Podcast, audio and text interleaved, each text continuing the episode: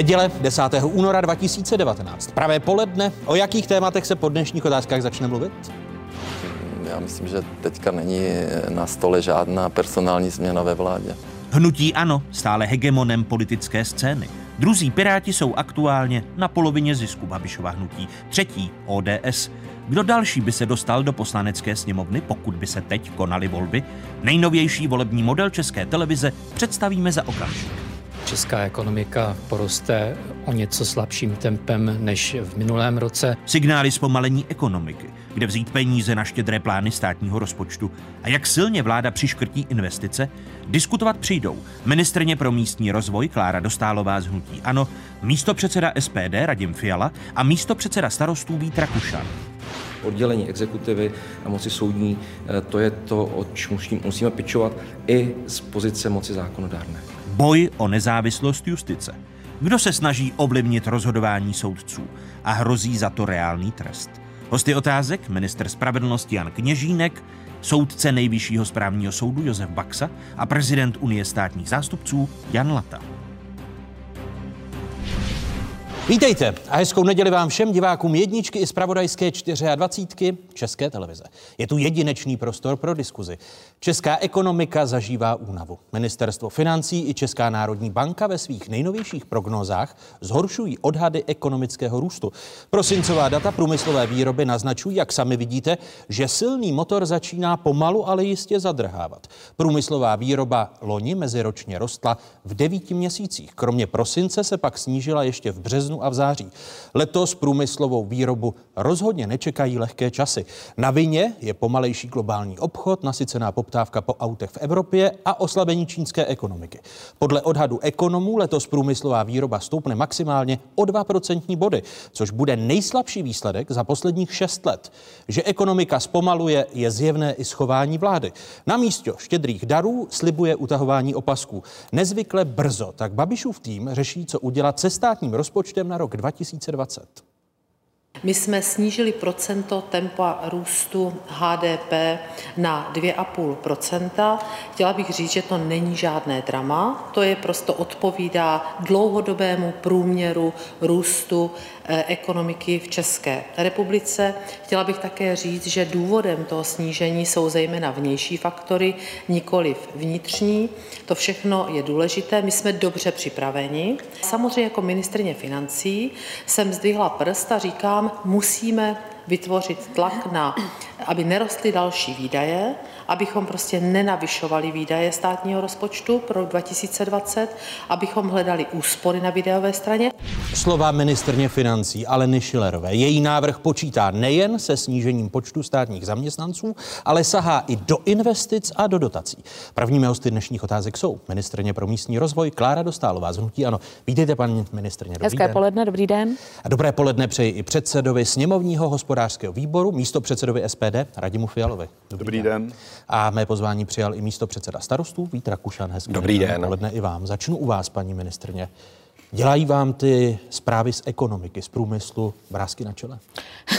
Já bych to takto neřekla. Já si skutečně myslím to, že eh, vláda a paní ministrině financí eh, postupuje naprosto regulérně. Prostě eh, my samozřejmě jsme zaznamenali obrovský ekonomický růst. Já bych to přirovnala k domácnostem, aby si to naši diváci mohli představit. Přece, když vám někdo navyšuje mzdy, máte stále odměny a tak dále, tak samozřejmě máte více peněz v domácnosti. A co řešíte? No svoje nějaké resty z minula. To znamená, vláda také samozřejmě řešila nárůst platů, zejména veřejného sektoru, ozbrojeným složkám a tak dále. No, Neříkejte, ale... že vám to, že centrální banka v tomto týdnu sníží odhad růstu ekonomiky o zhruba půl procentního bodu, mm-hmm. že vám to nepřidělává starosti i na rok letošní. A vy jste mě nenechal domluvit. Kdybych to Kdybyste mohla odpověděla doříct, rovnou na tu otázku. Ano, a kdybych to mohla doříct, tak je to přesně o tom, že v podstatě, když vlastně se stabilizuje, ta ekonomika už neroste, tak co začne dělat domácnost stejně jako stát? Začne samozřejmě myslet na to, že by si měla odkládat nějaké e, zdroje na budoucnost. A přesně takto postupuje paní ministrině, která vlastně zpřísnila e, ty predikce vůči budoucnu a logicky tím nutí rezorty se zamyslet nad tím, aby zejména hledali úsporu v provozních nákladech a tak dále. Rozhodně, ale určitě ne na úkor investic, zejména teda u mého ministerstva, to rozhodně nepřipustím. My se o tom budeme ještě bavit, o státním rozpočtu na rok příští, o investicích, ale rok letošní.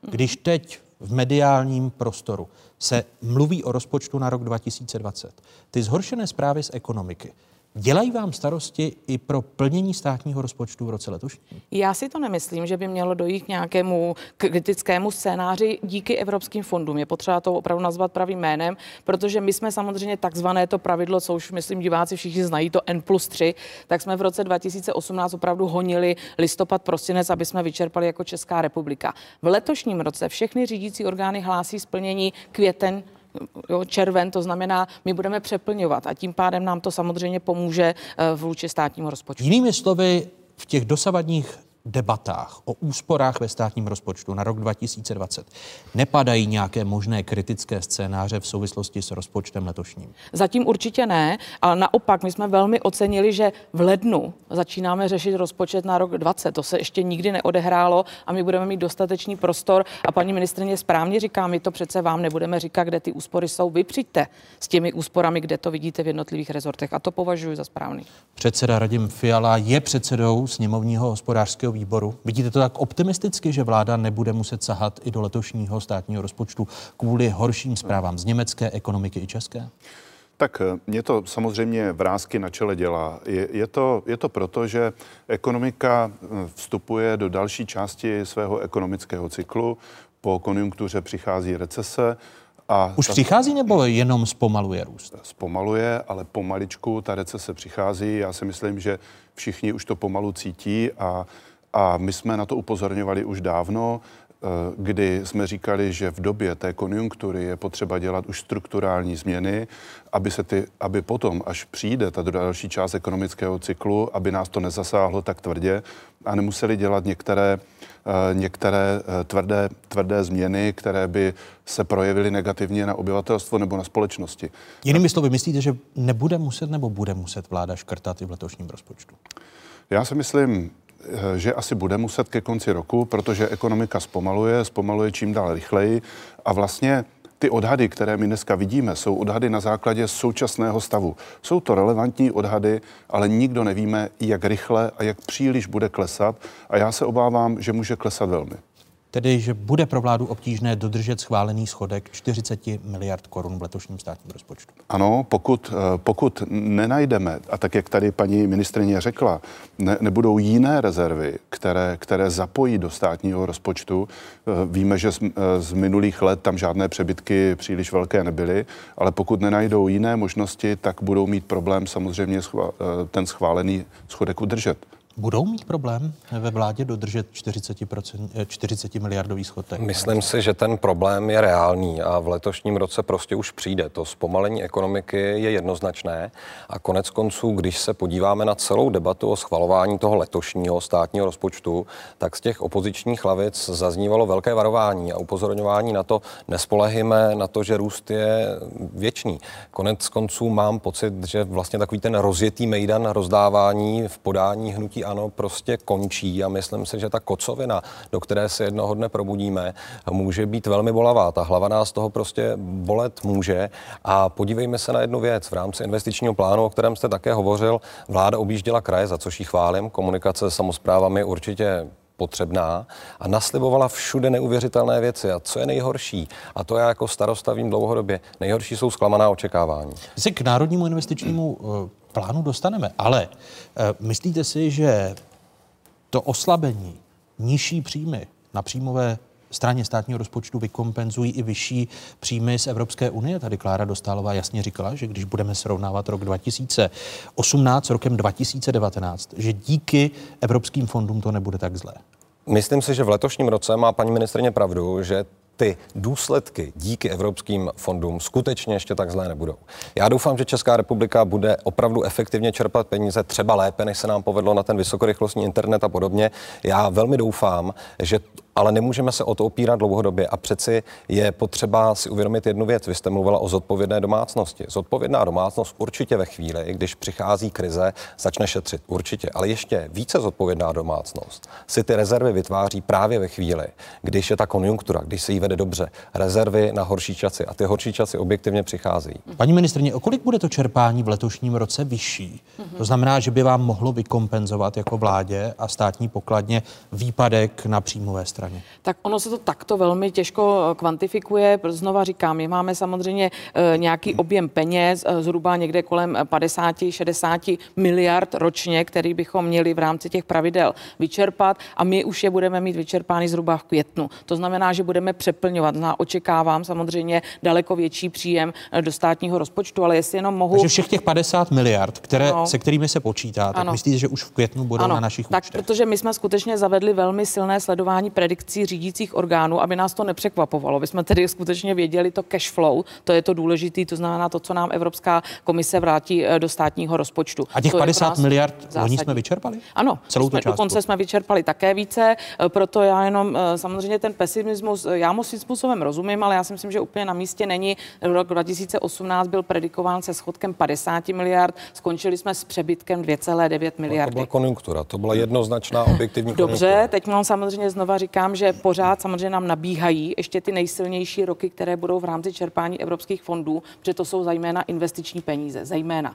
To je logické, protože samozřejmě než se profinancují velký projekty, tak to chvilku čeká. Proto nejsilnější ročník bude 19 a 20. Je třeba si ale uvědomit, že samozřejmě peníze z Evropské unie skončí, skončí velmi rychle, možná už po roce 2020 a samozřejmě, tak jak už je Evropská unie dnes finančně oslabena, tak bude ještě dál oslabena, pokud odejde Velká Británie, no. tak, tak samozřejmě uh, ty příjmy uh, do evropského rozpočtu budou o skoro jednu třetinu nižší.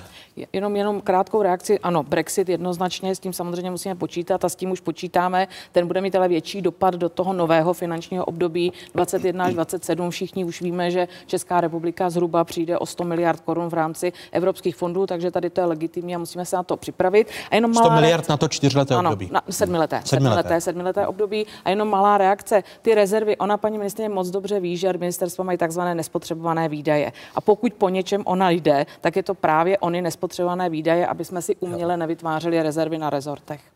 Na jednu věc ale přeci jenom ještě reagovat musím. Eh, já chápu, že je potřeba nějakým způsobem ten rozpočet přizpůsobit, ale přeci první, čím začneme, je to, že omezíme takové vzletné nápady, které prostě ten státní rozpočet, ty obrovské peníze potenciálně stát budou. My se tady bavíme o nesmírně drahé vládní čtvrti v Letňanech, bavíme se tady o obědech zdarma pro všechny. Máme ale to už padá, pane, pane místo předsedo, ku příkladu, vím, vím, obědy zdarma. zdarma. Eh, ale tady se prostě ukazuje to, co opozice říkala dlouhodobě při schvalování rozpočtu to, co vytýkala, tak vláda k tomu pomalu dochází. My jako starostové a nezávislí jsme říkali obědy zdarma pro sociálně slabé, velmi žádoucí projekt, podporujeme všema deseti, ale proč mé dceři má někdo platit výdelně oběd zdarma, tomu nerozumím. Jinými slovy, vítáte, že v pátek eh, strany vládní koalice sociální demokracie a hnutí ANO ustoupili od toho plošného návrhu, eh, o němž jsme se ve veřejném prostoru bavili dva měsíce. Obědy zdarma pro sociálně slabé, výborný nápad. Ten ústup od toho plošného vyplácení je podle mě správný. Jenom je mi trochu líto,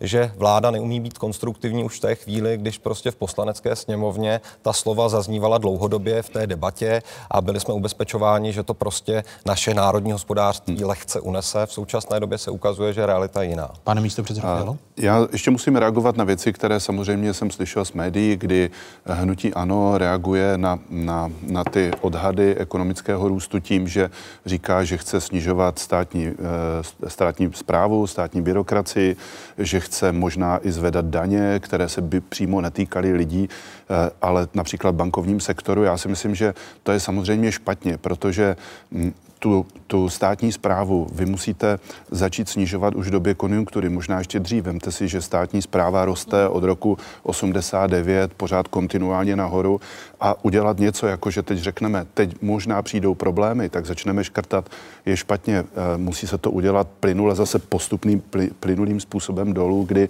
například v roce 2017 eh, vzniklo dalších 18 tisíc míst státních, eh, státních úředníků a tam už prostě měl přijít ten první stop top stav, kdy, kdy ti úředníci už se neměli nabírat. A ještě mě dovolte jenom krátkou poznámku k těm daním. Samozřejmě, když to bude bankovní sektor, tak tak ta banka to promítne do těch občanů, kteří si tam spoří, kteří tam platí bankovní poplatky. Tak nebude bankovní poplatek za, za účet tolik, ale bude tolik za každou, za každou operaci. Jen dodám, Takže... že bankovní daň je ta daň, kterou spochybňuje ministerský předseda Andrej Babiš, takže byť s tímto návrhem přišli sociální demokraté, Hmm. tak chápu Je správně, vláda. Ano, je paní, tak, paní tak. ministrně, že, že bankovní sektorová daň nebude. Ne, to, já bych tedy začala od konce. No. Ano, skutečně zatím o bankovní sektorové dani neuvažujeme. My jsme jako hnutí ano eh, proti eh, těmto daním. Co je legitimně na stole a bavit se o jestli třeba z alkoholu nebo z hazardu by se samozřejmě neměly ty daně zvýšit a eh, těmi ty věcmi to řešit. A jenom jestli mohu krátkou reakci vzletné nápady. Ano, samozřejmě pokud paní ministrině přišla s tou makropredikcí, jakou přišla, tak je logické, že se řekly, které věci by teoreticky tedy nemuseli se realizovat, proto samozřejmě došlo i na ty obědy, protože existuje dotační titul na MŠMT a mluvili jsme o tom, tak navyšme dotační titul o to, aby to bylo skutečně- pro ty sociálně slabší. začátku, Tak a Tím nerealizujeme. jste si mohli ale vy ve vládě ušetřit tu debatu o 3,5 miliardách korun na plošné no, obědy zas- do škol. Ono, a na druhou stranu, když vám chodí pak jako dopisy o tom, že skutečně jako děti prostě nechodí na ty obědy, že pak samozřejmě minister zdravotnictví apeluje na to, že skutečně my děláme ministrině, chybu to s nikdo nespochybňuje, ale vy tady dva měsíce dáváte eh, hladovým dětem naději, aby se pak zase zjistilo, že ne plošně pro všechny a vracíme se k původnímu stavu. Akorát dodáme 100 milionů v roce 2020 navíc. Ano, Tam se, jestli to toto sociální- vzbuzování falešných nadějí, jestli to bylo nutné. Taky otázkou jako hladové děti. My samozřejmě, pokud by trvala dále konjunktura, tak by to byly samozřejmě zase jakoby plusové body pro zdraví našich dětí. A proč ne? Pokud ale samozřejmě se dostáváme predikcí do jiných čísel, tak se pojďme bavit o sociálně slabších. To, to já považuji za správné, ale nepovažuji za chybu to, že jsme se bavili o tom v době velké konjunktury, že bychom ty obědy našim dětem dopřáli všem. Už jsme to viděli v úvodu. Průmysl sice roste pátým rokem, ale pomaleji než o rok dřív. Meziročně průmyslová výroba loni stoupla o 3% body, v samotném prosinci ale klesla o 1,5% bodu. Přitom ještě v listopadu vzrostla o necelých 5% bodů. Průmyslová výroba v loni meziročně rostla v devíti měsících. Klesala v březnu, září a prosinci. Nejvyšší tempo růstu vykázal červencový výsledek 10,2 procenta. Nejvýraznější pokles činil 1,5% a týkal se březnových výsledků. Ještě v roce 2017 rostla ekonomika o 6,5% V loni růst činil 3% Tuzemské ministerstvo financí odhaduje, že v případě takzvaného tvrdého Brexitu může dojít k ochlazení ekonomiky o zhruba 1% bod. Eh, Paní ministrně, jak jako vláda zajistíte, aby dopady Brexitu na Českou republiku, toho tvrdého Brexitu, byly co nejmenší? Tak my jsme přijali samozřejmě zákon k tomu, aby jsme se připravili na to, pokud by nastal tvrdý Brexit. Já teda se zkusím být ještě stále optimistou a budu doufat, že skutečně doho- dojde k dohodě. Protože já si myslím, že tvrdý Brexit si ve finále opravdu nepřeje nikdo, byť se na to všechny členské země už velmi poctivě připravují, protože ono to je opravdu už za dveřmi. Ale britská to... ministerská předsedkyně Theresa Mayová Zatím to dnes, nevypadá růžově, dnes ano, přišla ano, s tím, no. že by si přála opět posunout tu lhutu, protože se na ničem nedohodla. Ano, Ptám to se tak, proto, no. jak minimalizovat dopady tvrdého Brexitu na českou ekonomiku. No tak samozřejmě, jak minimalizovat. My se musíme pokusit eh, samozřejmě dojednávat na bilaterálních úrovních s Británií, protože tam jde samozřejmě o pracující lidi nejenom našich v Británii, ale i opačně, jde samozřejmě o ekonomiku exportu, importu, takže to jsou úplně zásadní věci, které je potřeba řešit. Proto paní ministrině průmyslu i s ministerstvem práce a sociálních věcí opravdu připravují konkrétní reálné kroky k tomu, aby to nemělo takový dopad na Českou republiku. Ale znova říkám, ten jeden dopad už víme. Díky Brexitu tak už se samozřejmě eh, připravuje eh, finanční perspektiva na nové období, kde to samozřejmě je znát. 100 miliard na 7 let pro Českou Přesně tak. republiku, republiku minus. Jak je vykompenzujeme? Tak, to je velmi dobrá otázka. My jsme zvědav na velmi dobrou odpověď. Ano, my jsme přišli na vládu s tím, že skutečně si musíme také v dnešní době uvědomit, že evropské fondy tady nebudou na pořád. Proto jsme přišli se státním fondem podpory investic, protože to skutečně s investicemi do budoucna myslíme vážně, ale taky legitimně, a tady bych klidně ráda zapojila i opozici, se budeme muset bavit o zdroji tohoto fondu. Jo, to znamená, z jakého zdroje ten fond bude financován, stejně tak jako životní prostředí je z emisenek, dopravní infrastruktura z mýta, tak se samozřejmě bude muset hledat eh, zdroj pro uh, tento fond. Co jste našla zatím? Zatím samozřejmě diskutujeme určitý procent a daně z nemovitostí a tak dále, to znamená jsou a musím teda velmi pochválit opozici a že to skutečně řešíme eh, jako jeden tým a hledáme všichni ty možné zdroje. Vy Že to- zvažujete, že by stoupla daň z nemovitostí a část daně z nemovitostí? Zatím ne, zatím se vůbec nemluvíme o zvyšování daní, spíše o tom, jaké procento z toho výběru daní by šlo ve prospěch toho fondu. Fondu. Jenom bych tady ráda, eh, protože samozřejmě jsem měla spoustu dotazů na Facebooku, to je fond pro obce. To znamená, my budeme podporovat infrastrukturu v obcích, v krajích, tu veřejnou infrastrukturu, tak aby se samozřejmě jsme dbali na zvyšování kvality života. Pane místo předsedo Rakušane, vy s tím budete souhlasit, protože pokud se nemýlím, tak většina, neli celá daň z nemovit, část daně z nemovitostí jde k vám jako do obcí, tak aby ty peníze se přerozdělovaly přes státní fond investic? Popravdě řečeno, eh, nadšení z toho samozřejmě jako lokální politici být nemůžeme, protože my se díváme na ten stát tak, že nejefektivněji se vždycky rozhoduje od spoda. To znamená, pokud dáte obcím co největší pravomoce, co největší možnost hospodařit z jejich prostředky, což i ty daně z nemovitostí jsou, konec konců ten koeficient mají možnost i obce ovlivnit výši v tom svém daném regionu, no tak v tom případě zodpovědným hospodářům pod každodenní občanskou kontrolou dáváte možnost právě tu infrastrukturu budovat. A budovat ji tak, jak oni si přejí, bez nějakých velkých investičních plánů vlády.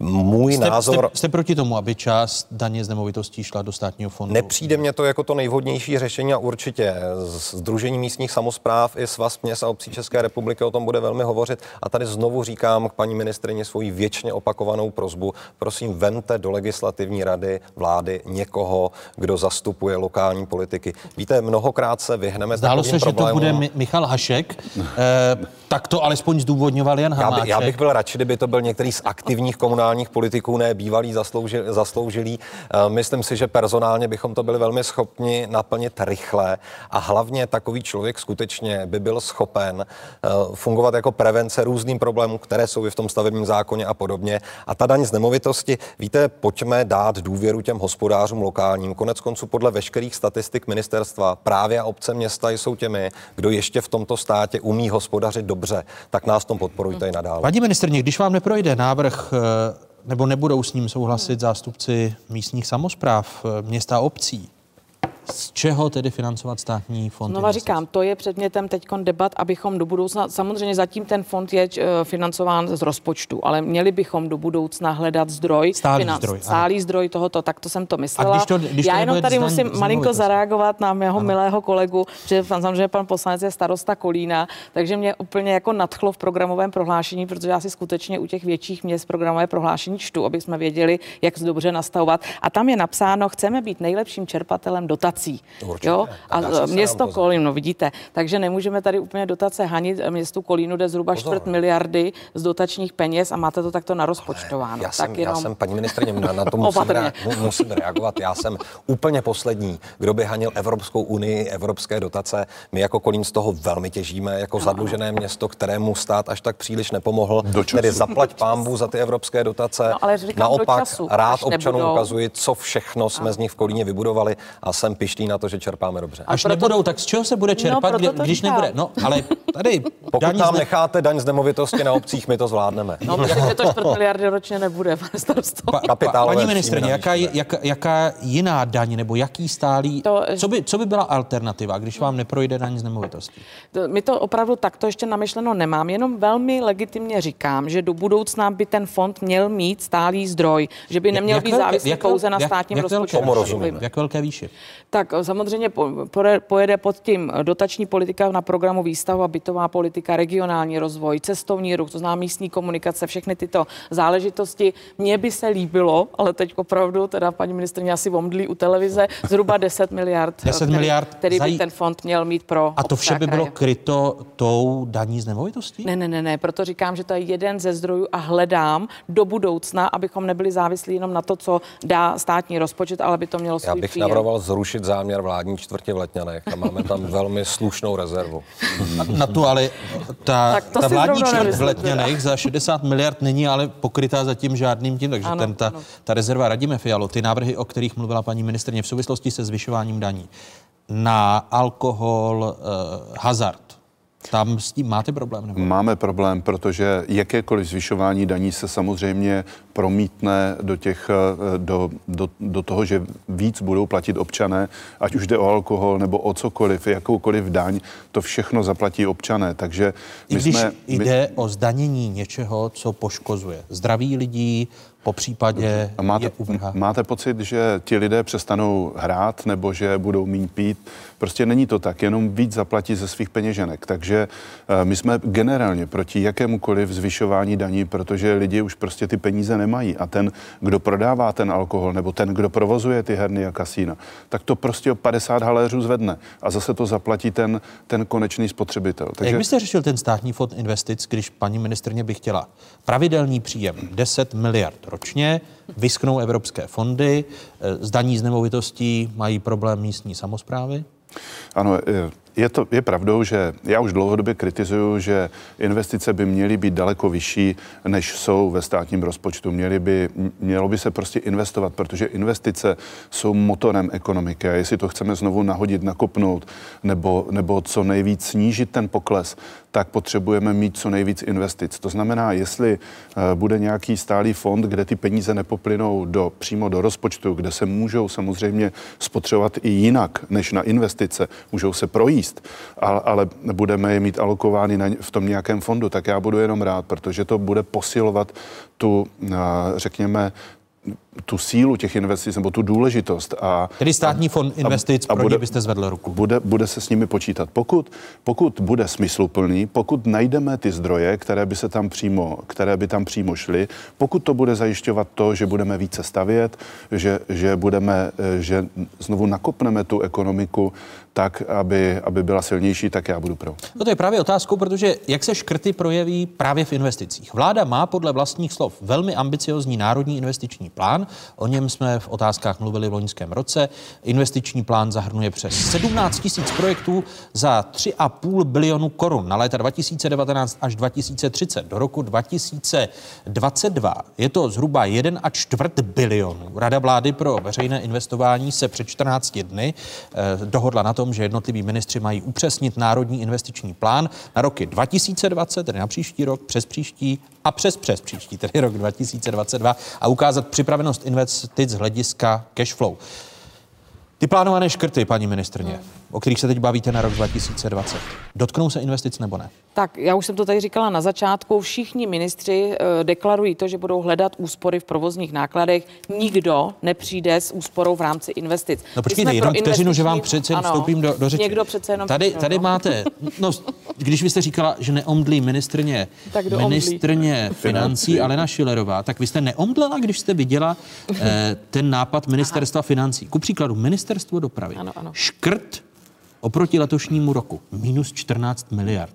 No to se musí dotknout investic. No, jasně. Jo, uh, totež ministerstvo Uh, pro místní rozvoj. Vy tam ano, máte dvě miliardy. Neříkejte, že se to nedotkne ne, Ano, my jsme se tomu zasmáli, ale znova říkám... Čemu jsme se zasmáli? Návrhu ministerstva ano, financí. té tabulce, protože za prvé je velmi jako smutné, že pracovní materiály, paní ministrině se dostanou do médií, to nebyla tabulka vhodná pro média. Paní ministrině... To jsou Babišo, Babišova ne, média. paní ministrině na té noviny. tabulce deklarovala, ano. co se stane, když s ní nebudeme spolupracovat a oni třeba všem vemou 2,5 miliardy, aby se dostali třeba k tomu schodku 40 miliard. To byla provokace provokativní tabulka pro nás jako pro členy vlády. Takže ministrně touto tabulkou provokovala. Ano, ona nás schválně provokovala, aby jsme si uvědomili, že to je samozřejmě. To jsou zajímavé vztahy ve vládě. Aspoň vidíte, aspoň vidíte, jak je to absurdní, že jo? Tak samozřejmě my Takže máme... ministrně financí provokuje absurdním návrhem. Ano, ano, ale to je v pořádku. Prostě my jsme tak se samozřejmě chodí. vyděsili, ano. že když ji nebudeme poslouchat a nebudeme se snažit hledat úspory v provozu, že ona taky může dojít k takovému opatření, že všem veme 2,5 miliardy a takový třeba u nás, podívejte se, jak by to mělo i dopad. Takže, no dvě miliardy? No, tak, vidíte. Takže to... po té, co zaprovokoval, tak se vám ta, to číslo snížilo na, na jakou hranici? Na žádnou, protože ona samozřejmě říkala, nechte toho, takhle by to mohlo skončit, kdybych byla já tím kruťasem Víte? a musíte hledat ty úspory ve vlastních rozpočtech. A, a vy tedy ušetříte kolik ve vlastním rozpočtu, aby to nedotklo tak, investic? Jaká je hranice na ministerstvu tak, pro místní zhruba rozvoj? Zhruba půl miliardy. Půl miliardy. Mm-hmm. A vy myslíte, že vám ministerně e, e, neřekne, jenom čtvrtinu? Nechte toho, no. takže stejně hrábnu do investic. Tak já teď v nespotřebovaných výdajích mám zhruba 650 milionů. Ano. To znamená, my samozřejmě budeme hledat hlavně úspory, eh, budeme se zabývat agendami ministerstva, to jsem zadala jako hlavní úkol, protože je potřeba si říct, které agenty už, agendy už jsou zbytné, které skutečně není třeba potřeba dělat v takovém rozsahu personálním, to znamená určitě půjdu i do úspory v rámci uh, úředníků, takže to jsou ty moje první kroky. Ale Vy můžete určitě ušetřit ne. maximálně půl miliardy. Tak to máme zatím jako první vizi, ale to je v rámci provozu a samozřejmě teď budeme zkoumat ty agendy, takže možná přijdu i s vyšším číslem. Co říkáte tomu, že lidové noviny zveřejní provokativní návrh, který neměl být zveřejněn? Já, já si myslím, že, že, to je, že to je takové fabulování sami mezi sebou, protože eh, to samozřejmě, mm, to samozřejmě jednak to nemůže být pravda, ale jednak... jednak To nemůže být pravda. Těch 14 miliard u ano, ministerstva to, dopravy, to, dvě to si myslím, že není možné, ale můžou to tak udělat, ale pak to samozřejmě bude mít velký vliv na ty investice. Ale já, já bych se chtěl vrátit k tomu, co jsem řekl hned tomu prvnímu vstupu, protože vlastně v době konjunktury se nedělaly, že- nedělaly žádné strukturální změny. Tak, tak teď, jak, jaká, jakou vláda má možnost? Buď zvyšovat daně, anebo tvrdě škrtat.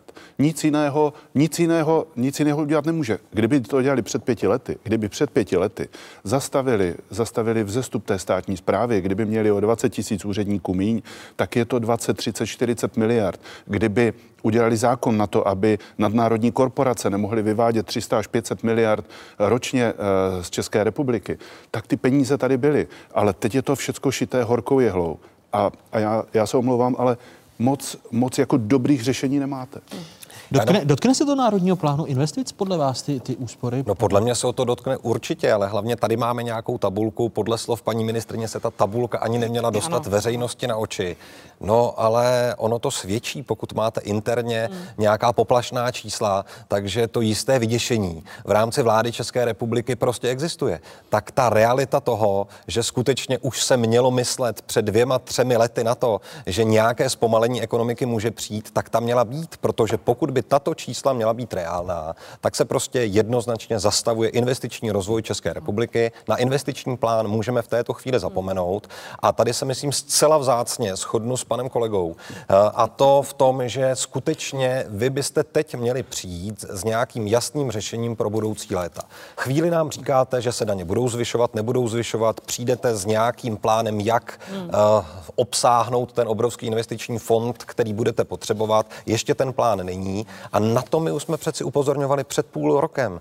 Dejte nám nějaká čísla, nějaké stanovisko k tomu, když se České republice povede trochu hůře. A teď jste sami vyděšeni, že v lidových novinách Andreje Babiše prostě vyjde nějaká tabulka, veřejnost se s ní seznámila a veřejnost konečně vidí realitu, jak to po pěti letech vlády hnutí ano vypadá.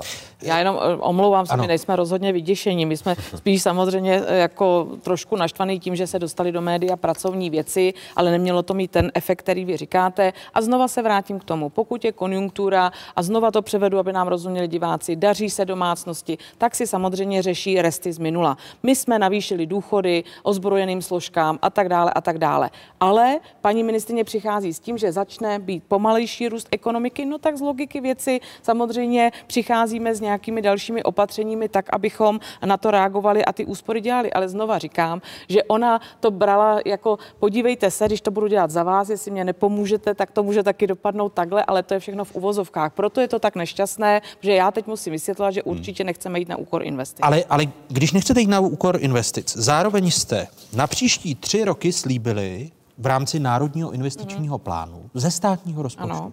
podotýkám, dát do investic 1 a čtvrt bilionu korun. Ano. Což vychází ročně, počítám-li správně, vydělíme-li eh, 1, a čtvrt, vydělíme-li to eh, třemi, tak jsme na nějaké nejméně půl bilionu ze státního rozpočtu ročně do investic. A do investic šlo podle tabulek ministerstva financí zhruba 80 miliard. A teď se ptám, vy nebudete škrtat v investicích. Chybí vám tam zhruba 150 miliard nebo 200 miliard na to, abyste plnili investiční. Kde ty peníze vezmete? Tak, eh, jenom bych ráda řekla, že 1,2 bilionu je na období 19 až 22, není to na příští rok, eh, to je jenom jedna Já mluvím o třech letech. Tak, ano, na tři roky. Ano. Ano. My samozřejmě teď už zasedla eh, Národní investiční rada, která dala ministrům za úkol udělat připravenost těch projektů, protože to samozřejmě si sice můžeme přát, ale pokud nejsou nejsou vykoupeny pozemky a tak dále, tak prostě k těm investicím reálně dojít nemůže. Takže my samozřejmě musíme udělat reálnost toho investičního plánu jako takový a souhlasím naprosto s tím, že budeme zapojovat i jiné zdroje. My jsme třeba velmi slabí v rámci Junkrova balíčku, nevyužíváme dostatečně EIB a tak dále a tak dále. Chystáme se na transformaci Českomoravské záruční rozvojové banky. To jsou všechno kroky, které vedou k tomu, abychom co nejvíce investovali. Jinými slovy, nepůjde to ze státního rozpočtu. Ty Hledáme peníze, i cesty ale mimo státní Evropská, rozpočet. ale stejně dřív nebo později se to musí zaplatit. Není to odklad toho, kdy se to bude platit, protože jste nerestrukturalizovali, řečeno ano. slovy Radima Fialy. Zkrátka, nezměnili fungování státního rozpočtu, když jste jako hnutí ANO spravovali pět let ministerstvo financí a teď, když začíná ochlazovat ekonomika, tak to bude velmi obtížné? Ne, to tak to není možné říct. Samozřejmě všechno to má svoje přípravy. My jsme skutečně nikdy to nikdo neudělal, aby pozbíral vůbec ty projektové nápady, abychom se s tím mohli zabývat. Je Promiňte, to obrovský cený materiál jiné, i kvůli vyjednávání evropských o jiné věci. Fondů. Já mluvím o tom, že ten národní investiční plán, aniž bych ho spochybňoval naopak, tak bude podseknut, že nebude mít dostatek hmm. peněz, protože jste nepřeměnili strukturu státního rozpočtu v letech, které ale my si byli nemyslíme, že nebude mít úplně dostatek peněz. My uděláme reálnost těch investic, uvidíme, jak se ty samozřejmě ty investice poskládají v tom reálném čase ve fázi připravenosti, to je opravdu alfa omega a začneme zapojovat i jiné zdroje, které jsou samozřejmě nabízeny České republice, jen jsme po nich zatím nedostatečně sáhli a to si musíme přiznat. Radim Fiala, já, já, bych to, já bych to nazval, že možná nám tady paní ministrině říká, že vláda připravuje něco jako abstraktní investice, to znamená, oni jich můžou, oni jich můžou rozplánovat za, e, za tři roky za bilion 250 miliard a prostě to co, to, co bude mít splněna všechna razítka, a o tom se možná no, ještě dnes budeme bavit, bavit, e, o stavebním zákonu, tak ty by teprve šly k realizaci a tam by samozřejmě šly finanční prostředky. Takže ty abstraktní můžou být za bilion 250 miliard, ale to, co se skutečně bude platit, může být ročně třeba jenom za 80 miliard a to budou rádi. Jinými slovy, zůstane to na stávajícím ano. stavu. Ano. To doufám, že ne. No zatím se to zdá z vývoje té ekonomiky, ano. Vlastně vy jste řekl slovo, že vláda nepřipravila strukturu toho rozpočtu na to, aby zvládl investice. Já bych šel trochu dál. Vláda nepřipravila strukturální změnu fungování tohoto státu, aby bylo možné ty investice efektivně provést. Pojďme ještě dál. Mluví se tady pět let o modernizaci, mluví se tady o digitalizaci, mluví se tady o tom, že se bude snižovat počet úředníků. Nic z toho se neděje. To jsou ty vize, které vy jste voličům představili a ty vize se prostě a jednoduše neplní. Pokud tady máme například eh, české firmy, eh, kterým trvá 246 hodin ročně jenom to, než vyplní veškeré své daňové náležitosti, a to máte pět let vy ve správě ministerstvo financí. Pokud tady máme složitý stavební zákon, tak se prostě stavět nezačne. Pokud ty ambice, asi se o tom ještě budeme bavit, změnit stavební zákon nějakou komplexní novelou až v roce 2023, tak je prostě pozdě. To se nepřekrývá s tím vaším investičním plánem. A znovu říkám, pokud vy dáte naději regionům, městům, obcím, krajům, že se skutečně něco bude dít a investovat a vy je sklamete, vy to nedokážete, tak potom je to skutečně to, čeho už bychom se na našich občanech neměli dopouštět. Neustále zklamává. Ne, já, ano, já tady kritiku přijímám, protože skutečně stavební zákon je problém. Já prostě tady nebudu eh, hledat nějaké argumenty na obhajobu. Eh, opravdu mojí ambicí je se dostat před Rwandu a Kongo, to říkám opravdu našim divákům eh, poctivě. Vysoká ambice. Ano, vysoká ambice. Ono to je úsměvné, ale na druhou stranu je potřeba taky si říci,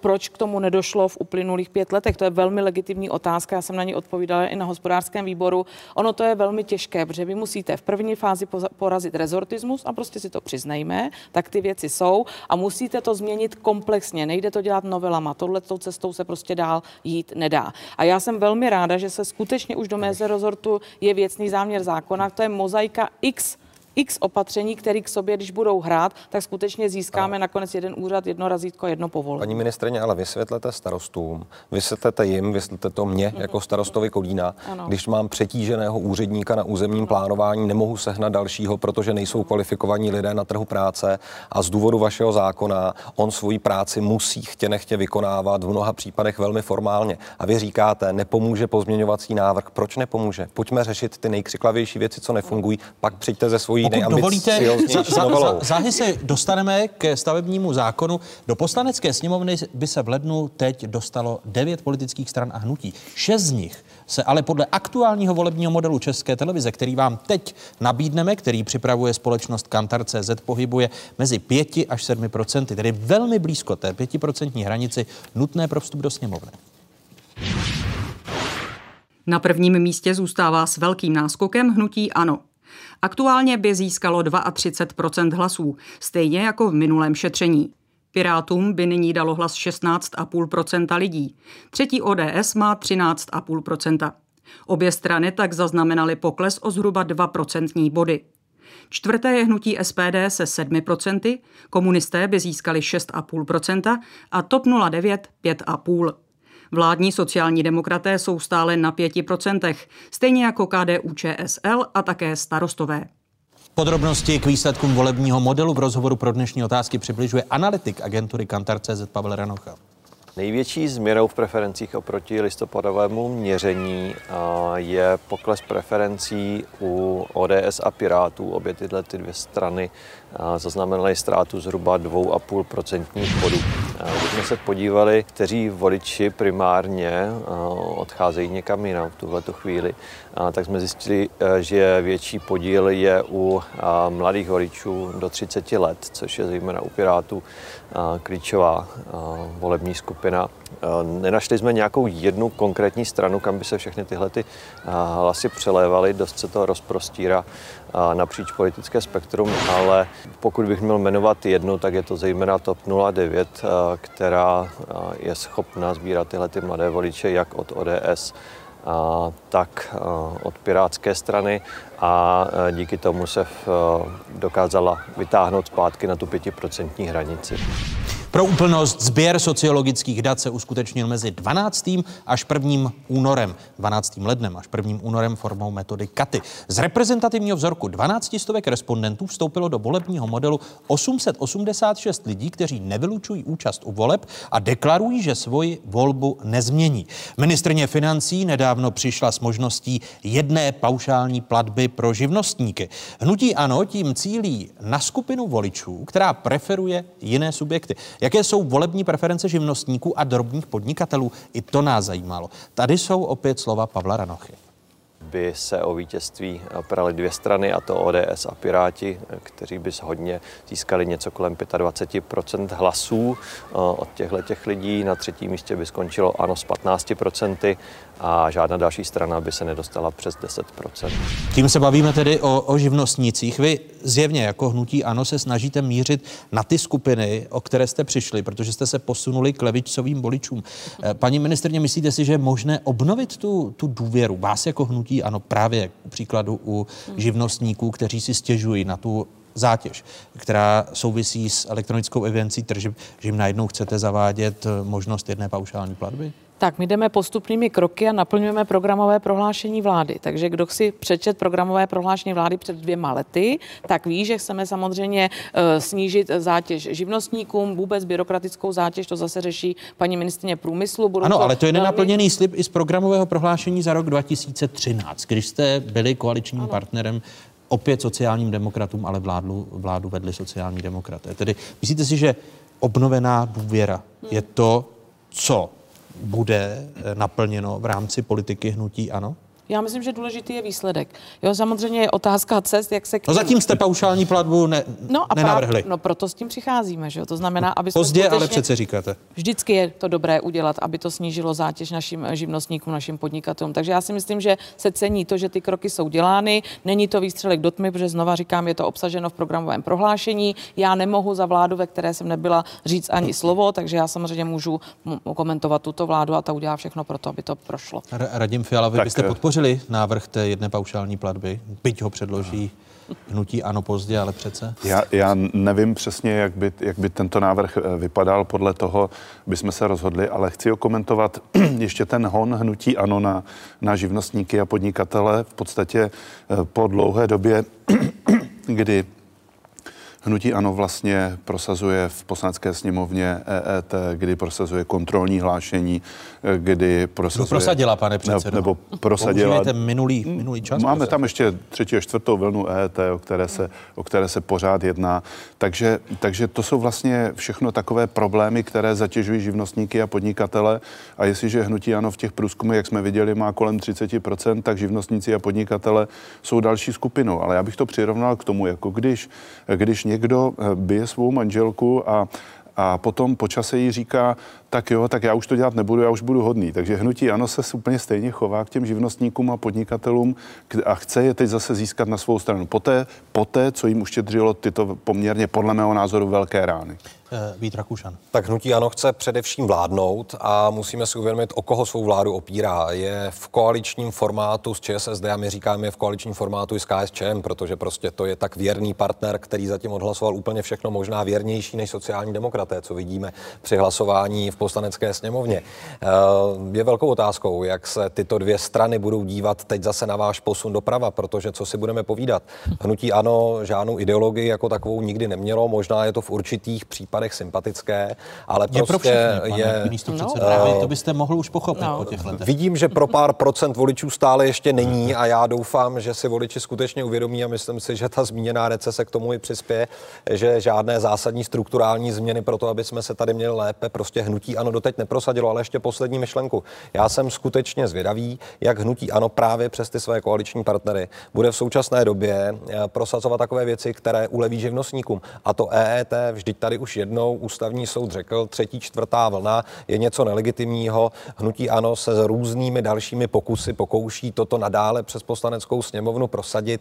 Já se skutečně myslím, že tímto živnostníky neoslovíte. Zeptejte se těch trhovců v těch městech, zeptejte se těch malých živnostníků, co jste pro ně skutečně udělali. A troufám se říct, že drtivá většina z nich buď už znechuceně k volbám nepřijde, pokud vám někdy důvěru dala, anebo určitě nebude volit vaše hnutí. Vy si nerozmyslíte tu třetí a čtvrtou vlnu? No to si určitě nerozmyslíme, protože tam jde o narovnání tržního prostředí. A já jsem vlastně ráda, že kolegové tady potvrzují, že ano se nevyhrazuje doleva nebo doprava. My jsme tady skutečně pro všechny a děláme to, co považujeme za správné kroky vůči našim spoluobčanům. A i živnostník je spoluobčan, pane kolego, takže my samozřejmě uděláme všechno pro to, aby se i živnostníkům Já mám živnostníkům dařilo... velkou úctu. Tak, i já. Pa, paní ministrně, ale kdybyste měla úctu také k plnění vládních slibů, protože stavební zákon a novelizace, vrátíme-li se tak. k němu, tak e, to byly sliby už vlády předchozí, eh, vedené si se sociálními demokraty k zásadnějším změnám nedošlo. Vy jste se nakonec rozhodla jít tou cestou úplně nového zákona. Když se podíváme na problematiku stavebního zákona,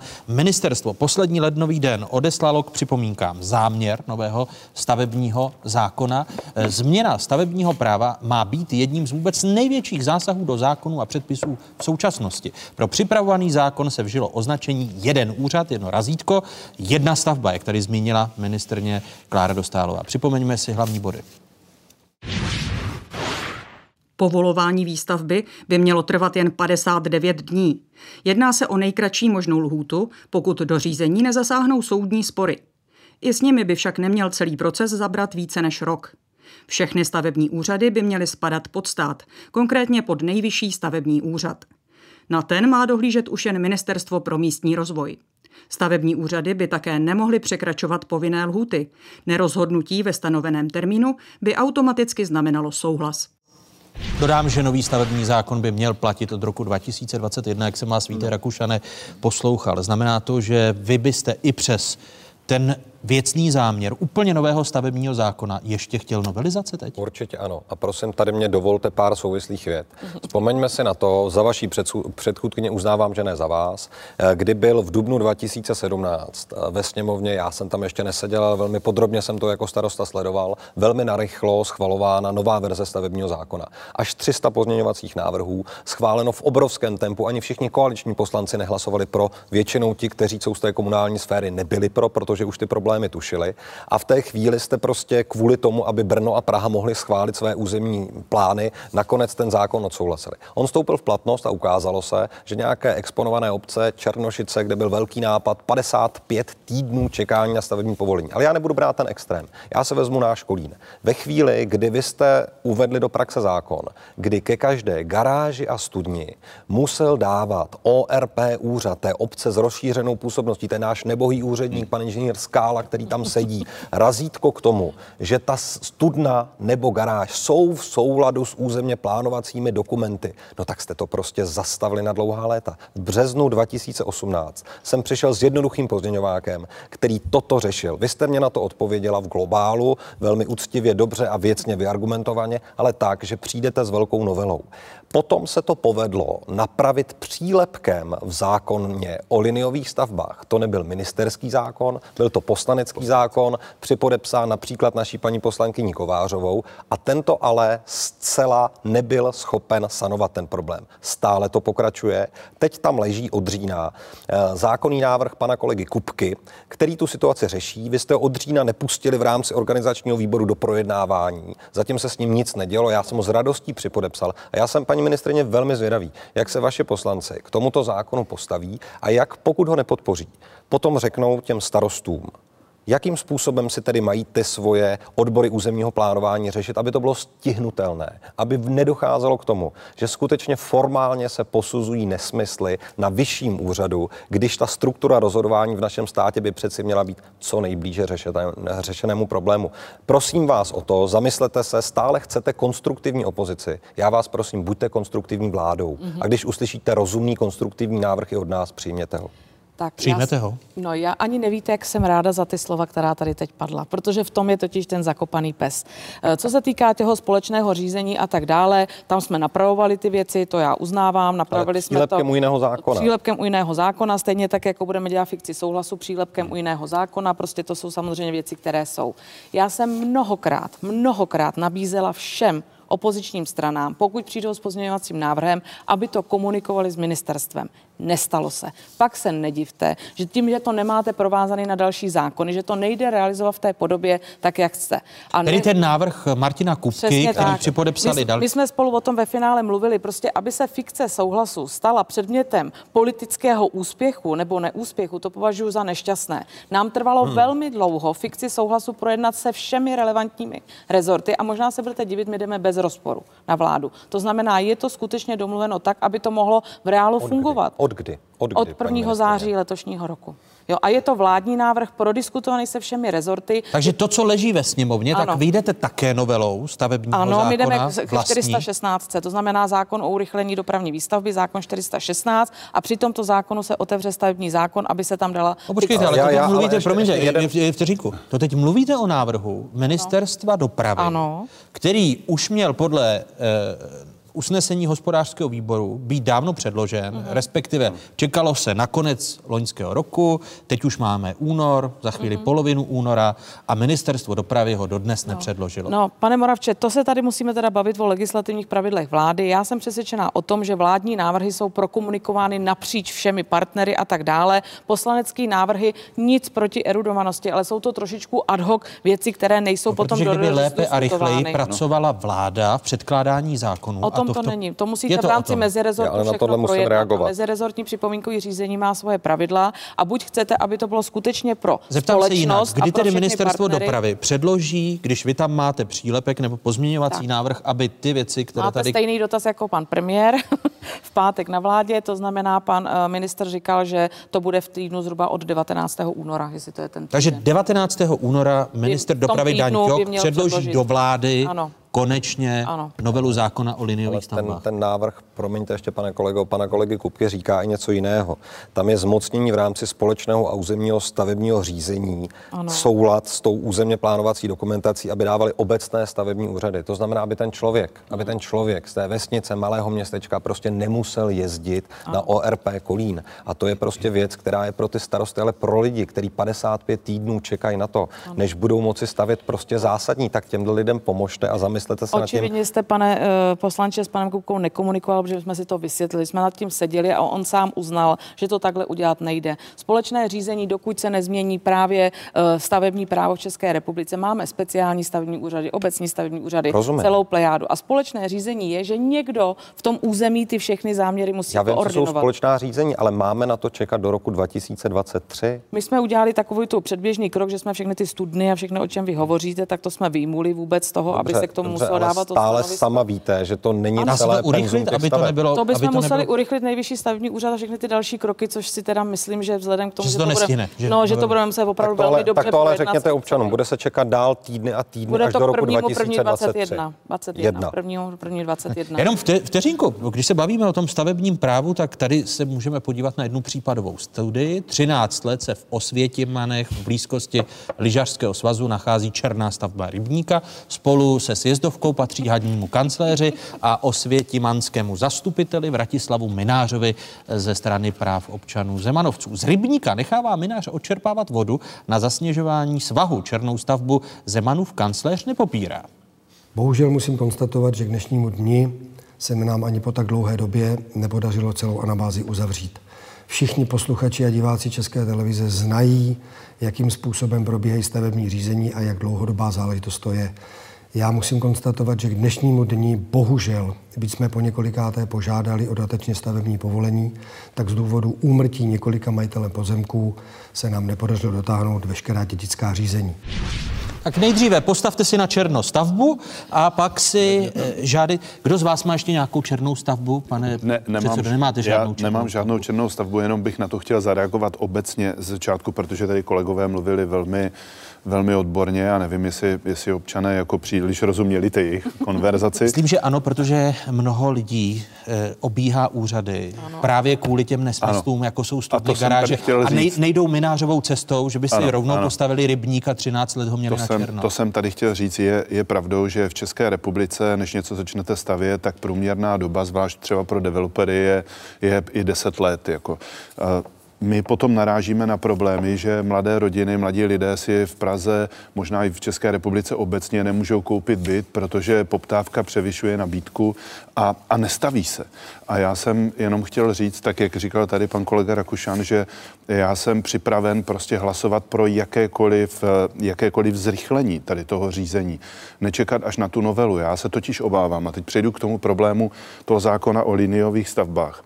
To opravdu byl poslanecký návrh, kde, kde se na, na návrh pana poslance Kolovratníka už dohodla celá poslanecká sněmovna, protože věděla, že se s tím něco musí udělat a prostě ministerstva to nebyly schopny zpracovat a dát No, to konkrétně dohromady. ministerstvo dopravy. Ano, oni, které- ano, ministerstva říkali, počkejte, uděláme velkou novelu, bude to tehdy a tehdy, bude to za dva, za tři roky.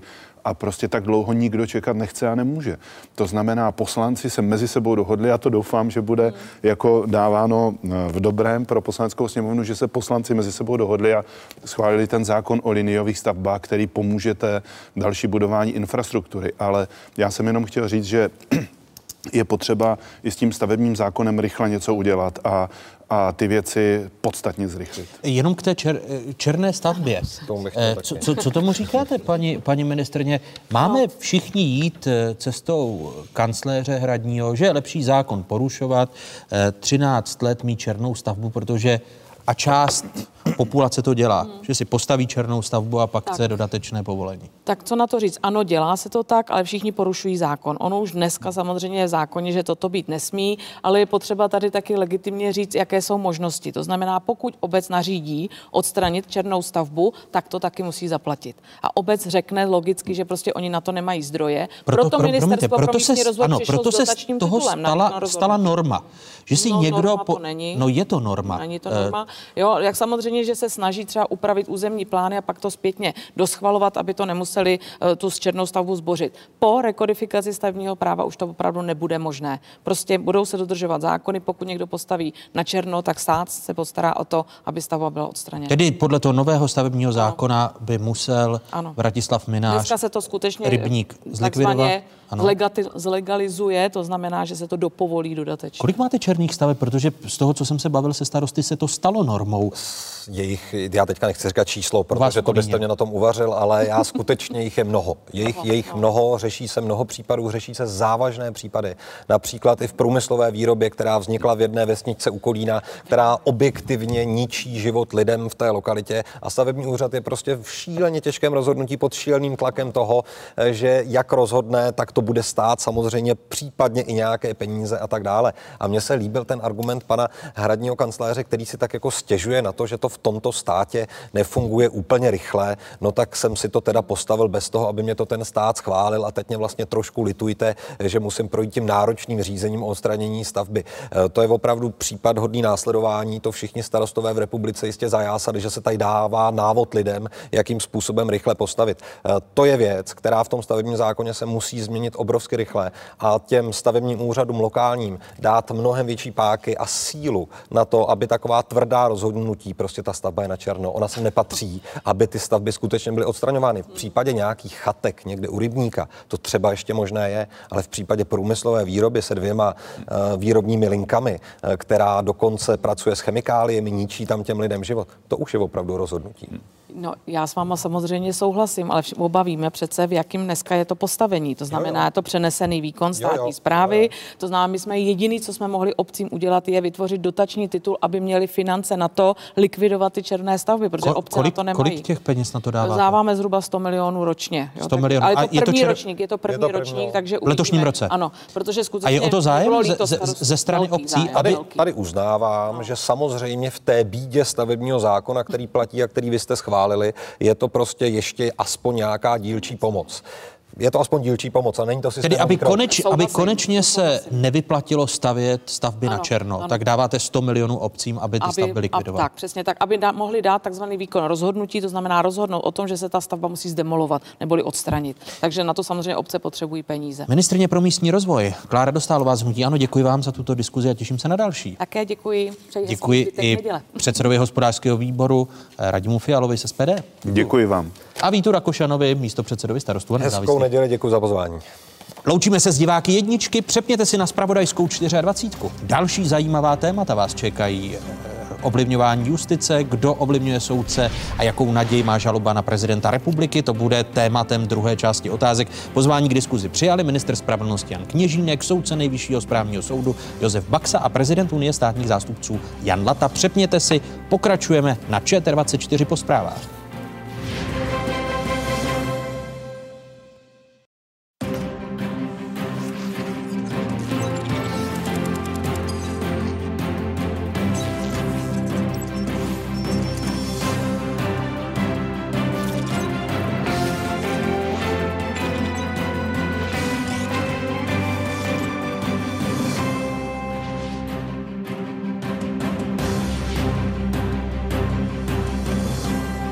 Jste na správné adrese, tady je spravodajská jednička v zemi, tady je ČT24. O jakých tématech se po dnešních otázkách začne mluvit? To nejproblematičtější obvinění, který tam zaznělo, je, že došlo k obchodu s ústavní funkcí předsedy ústavního soudu. Jaký má být soudce? Kdo mu může volat a s kým se smí scházet? Aby řešila by kauza pokusů ovlivnění justice, soudcovská samozpráva. Diskuze ministra spravedlnosti Jana Kněžínka, soudce nejvyššího správního soudu Josefa Baxy a prezidenta Unie státních zástupců Jana Laty. Bez nás by byla džungle ještě větší. Bez nás bychom měli právo, nebude právo trestní, budeme mít právo pěstní žalobci na dobu určitou. Ministerstvo spravedlnosti plánuje omezit mandát státních zástupců na 7 nebo na 12 let. Jaké to může mít důsledky? A má o takové změně rozhodovat vláda v čele s trestně stíhaným premiérem? Další téma druhé hodiny otázek. Ještě jednou vám všem divákům z Pravodajské 24. hezké nedělní odpoledne. Stále je tu jedinečný prostor pro diskuzi. Rada vlády proti korupci. V tichosti a bez zájmu médií ji vláda převedla z úřadu vlády na ministerstvo spravedlnosti. Přesunem rady dává premiér Andrej Babiš najevo, že boj s korupcí pro něj už není priorita, tvrdí analytik nadačního fondu proti korupci Martin Huňady.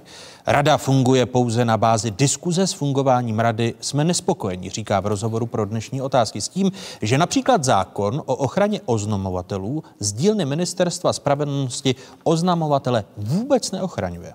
Tento zákon by měl být hlavně o anonymizaci těch oznamovatelů, který by měl ty oznamovatele chránit. A, a co je pro nás hlavní, my, my také do tohoto zákona připravujeme náhrady pro, ty, pro tyto oznamovatele. My jsme na radě vládě ty, i tyto připomínky k tomu měli, ale ale současný minister spravedlnosti se, tom, se tomto brání a ty, ty, ty, ty, tyto náhrady nechce spustit.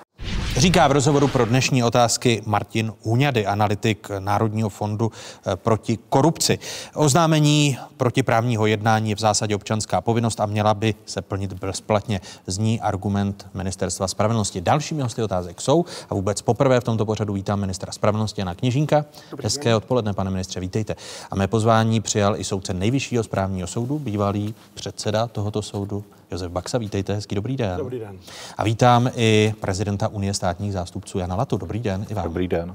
Pane ministře, začnu u vás. Jak se vám poslouchají ta slova, že přesunem oné protikorupční agendy z rady vlády proti korupci na vaše ministerstvo už není boj proti korupci eh, prioritou vaší Víte, vlády? já se tomu musím trošku pousmát, protože fakticky ta problematika boje s korupcí podle mě spadala velmi dlouho, už když jsem byl úředníkem na úřadu vlády a tehdy mým šéfem nebyl Tehdy mým šéfem nebyl premiér, ale spadal jsem naposledy pod pana ministra Pelikána, pod ministra spravedlnosti. Takže je to v zásadě jenom o tom, že se ti lidé přestěhovali na jiný barák a ten jejich pracovní potenciál bude podle mě mnohem lépe využitelný právě na ministerstvu spravedlnosti než na úřadu vlády, kde se opravdu věnovali jenom té teoretické rovině boje s korupcí. Tady na ministerstvu spravedlnosti je můžeme využít i na další agendu, na trestně právní politiku a tak dále. Vám ale namítl vy sám, když použiji vaše slova, jste byl na baráku, tedy na úřadu vlády, a když je to na baráku, na úřadu vlády, tak se může lépe stírat rezortismus, než když je to na vašem baráku, tedy na ministerstvu spravedlnosti. Podstatné je, že jsou to pořád stejní lidé, ten rezortismus podle mě tam nehrozí, respektive hrozí úplně stejně, pokud šéfuje něčeho minister spravedlnosti.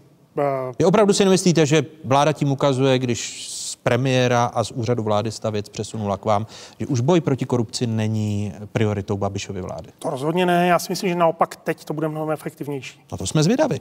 Když se podíváme na ten první zákon, Zákon o ochraně oznamovatelů korupce. Vláda ho připravuje několik let, jeho vzniku eh, patří několik eh, protikorupčních opatření, rekonstrukce státu je také navrhovala.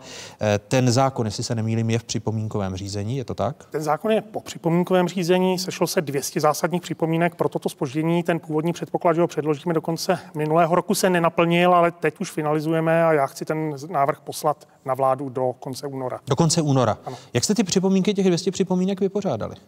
Eh, to vypořádání ještě stále probíhá, to znamená, nedá se říct eh, nějaký finální, finální postoj. Eh, když bych to shrnul, ty, ty jednotlivé připomínky, tak Někdo namítá přílišnou administrativní zátěž, kterou ten návrh vyvolá, to je třeba místní samozpráva, někdo, vyvolá, eh, někdo poukazuje na eh, rozpočtové dopady, což je třeba ministerstvo financí a tak dál. Samozřejmě nevládní neziskové organizace, ty poukazují na to, co zaznělo v té reportáži. ale... příkladu, že nechcete oceňovat oznamovatele korupce?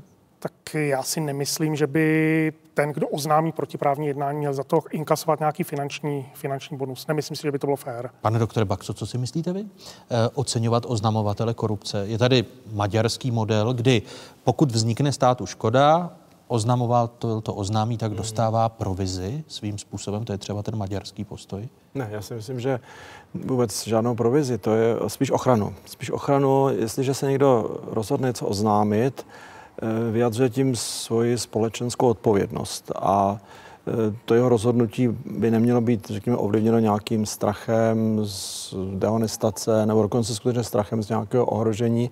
Takže myslím že je povinností státu spíš hledat eh, komfort lidského ochrany, než mu nabízet nějaké peníze. Ale jste na straně ministerstva spravedlnosti právě v tom, že ty peníze ne, ale větší ochranu. Já nejsem na žádné straně, já jsem soudce a tohle jsou politické programy, a, které možná budou mít pak uh, přetavení do uh, zákonných norem, ale tohle nebudu komentovat. Janela to, uh, pro vás ten zákon, který posílí postavení whistleblowerů, tedy lidí, kteří oznamují korupci, je klíčový, protože umožňuje orgánům činným trestním řízení potírat efektivněji korupci.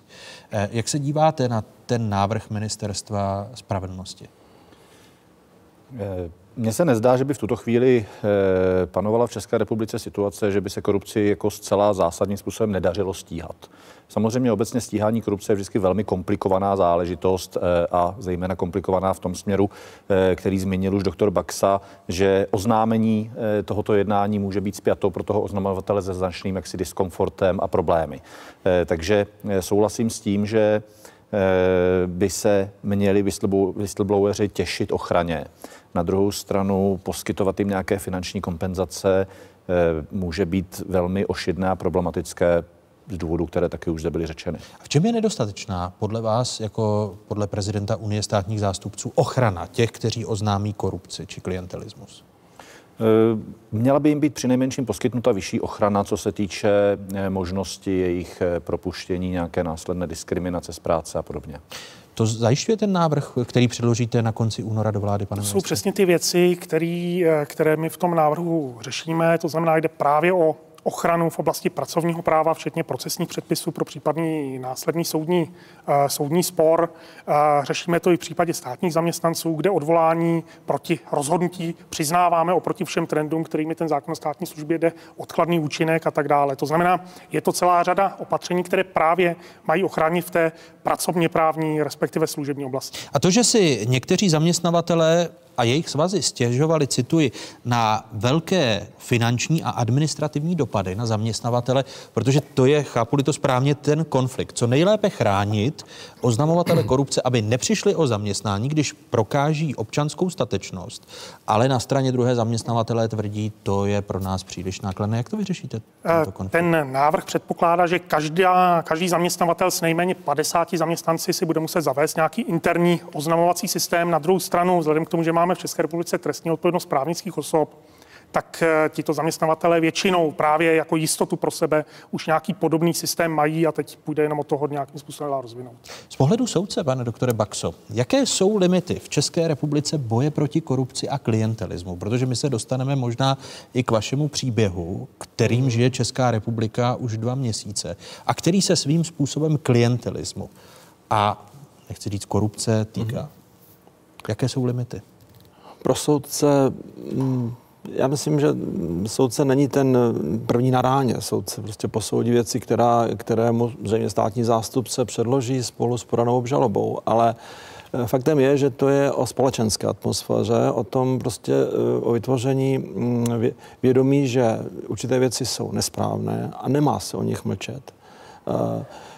Eh, Pořád jsme ještě v nějaké takové setrvačnosti z minulé doby, kdy eh, to slovo ohlásit něco má takový ten pejorativní význam, to udavačství, fízlování a tak podobně. No, ale jestli, že si, že jde o věci veřejného zájmu a myslím si, že jsou věci veřejného zájmu, když se někde um, prostě korumpuje, rozhazují si zbytečně peníze, veřejné peníze, peníze tedy, které samozřejmě nepocházejí ze státu, ale z daní běžného, běžných lidí, tak si myslím, že trošku obrátit tu společenskou atmosféru na to, že eh, je věcí nás všech, eh, jaké vytvoříme prostředí a jak, eh, jak se bude vyplácet nebo nevyplácet někoho korumpovat. To bohužel nezařídí žádný program, žádný zákon. Prostě to je zase o takové té nenápadné každodenní práce, o atmosféře, která která nebude pokritická, která nebude lhostejná a jsou to, jsou to běžnosti. Nemusíme se bavit hned o nějakých eh, skorumpovaných zakázkách za 100 miliony korun, ale takové ty běžné běžné každodenní formy na pracovištích všeho druhu. Ono se ale nedá odhlédnout od toho, jak vypadají právní normy a jak vypadá právní řád republiky. Eh, minulá vláda slibovala úplně nový zákon o státním zastupitelství. Po něm volají čeští žalobci už několik let. Úplně novou normu ale ministerstvo spravedlnosti teď neplánuje. Zalistujme v programovém prohlášení současné vlády.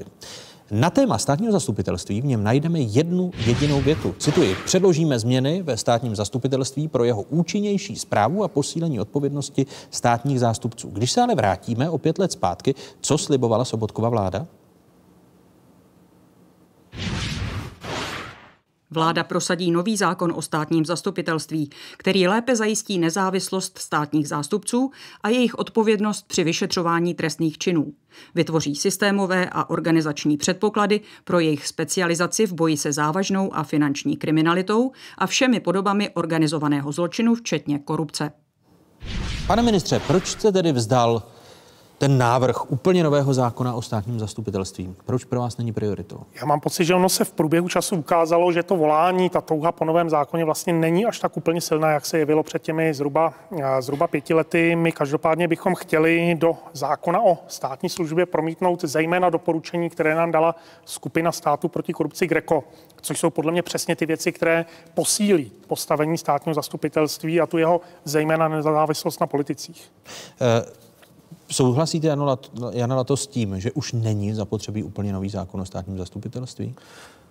Tak zákon o státním zastupitelství je docela stará norma z roku 1994, která byla v průběhu eh, času významně novelizována. Asi nový zákon o státním zastupitelství by určitě byl vhodný. Na druhou stranu státní zástupci se naučili žít i s tím stávajícím zákonem, který má sice Taková diplomatická odpověď, to bych tady čekal od ministra deficity, se kterými... Zahraničí než od prezidenta Unie státních eh, zástupců. Zdá se mi, že nový zákon o státním zastupitelství není průchozí.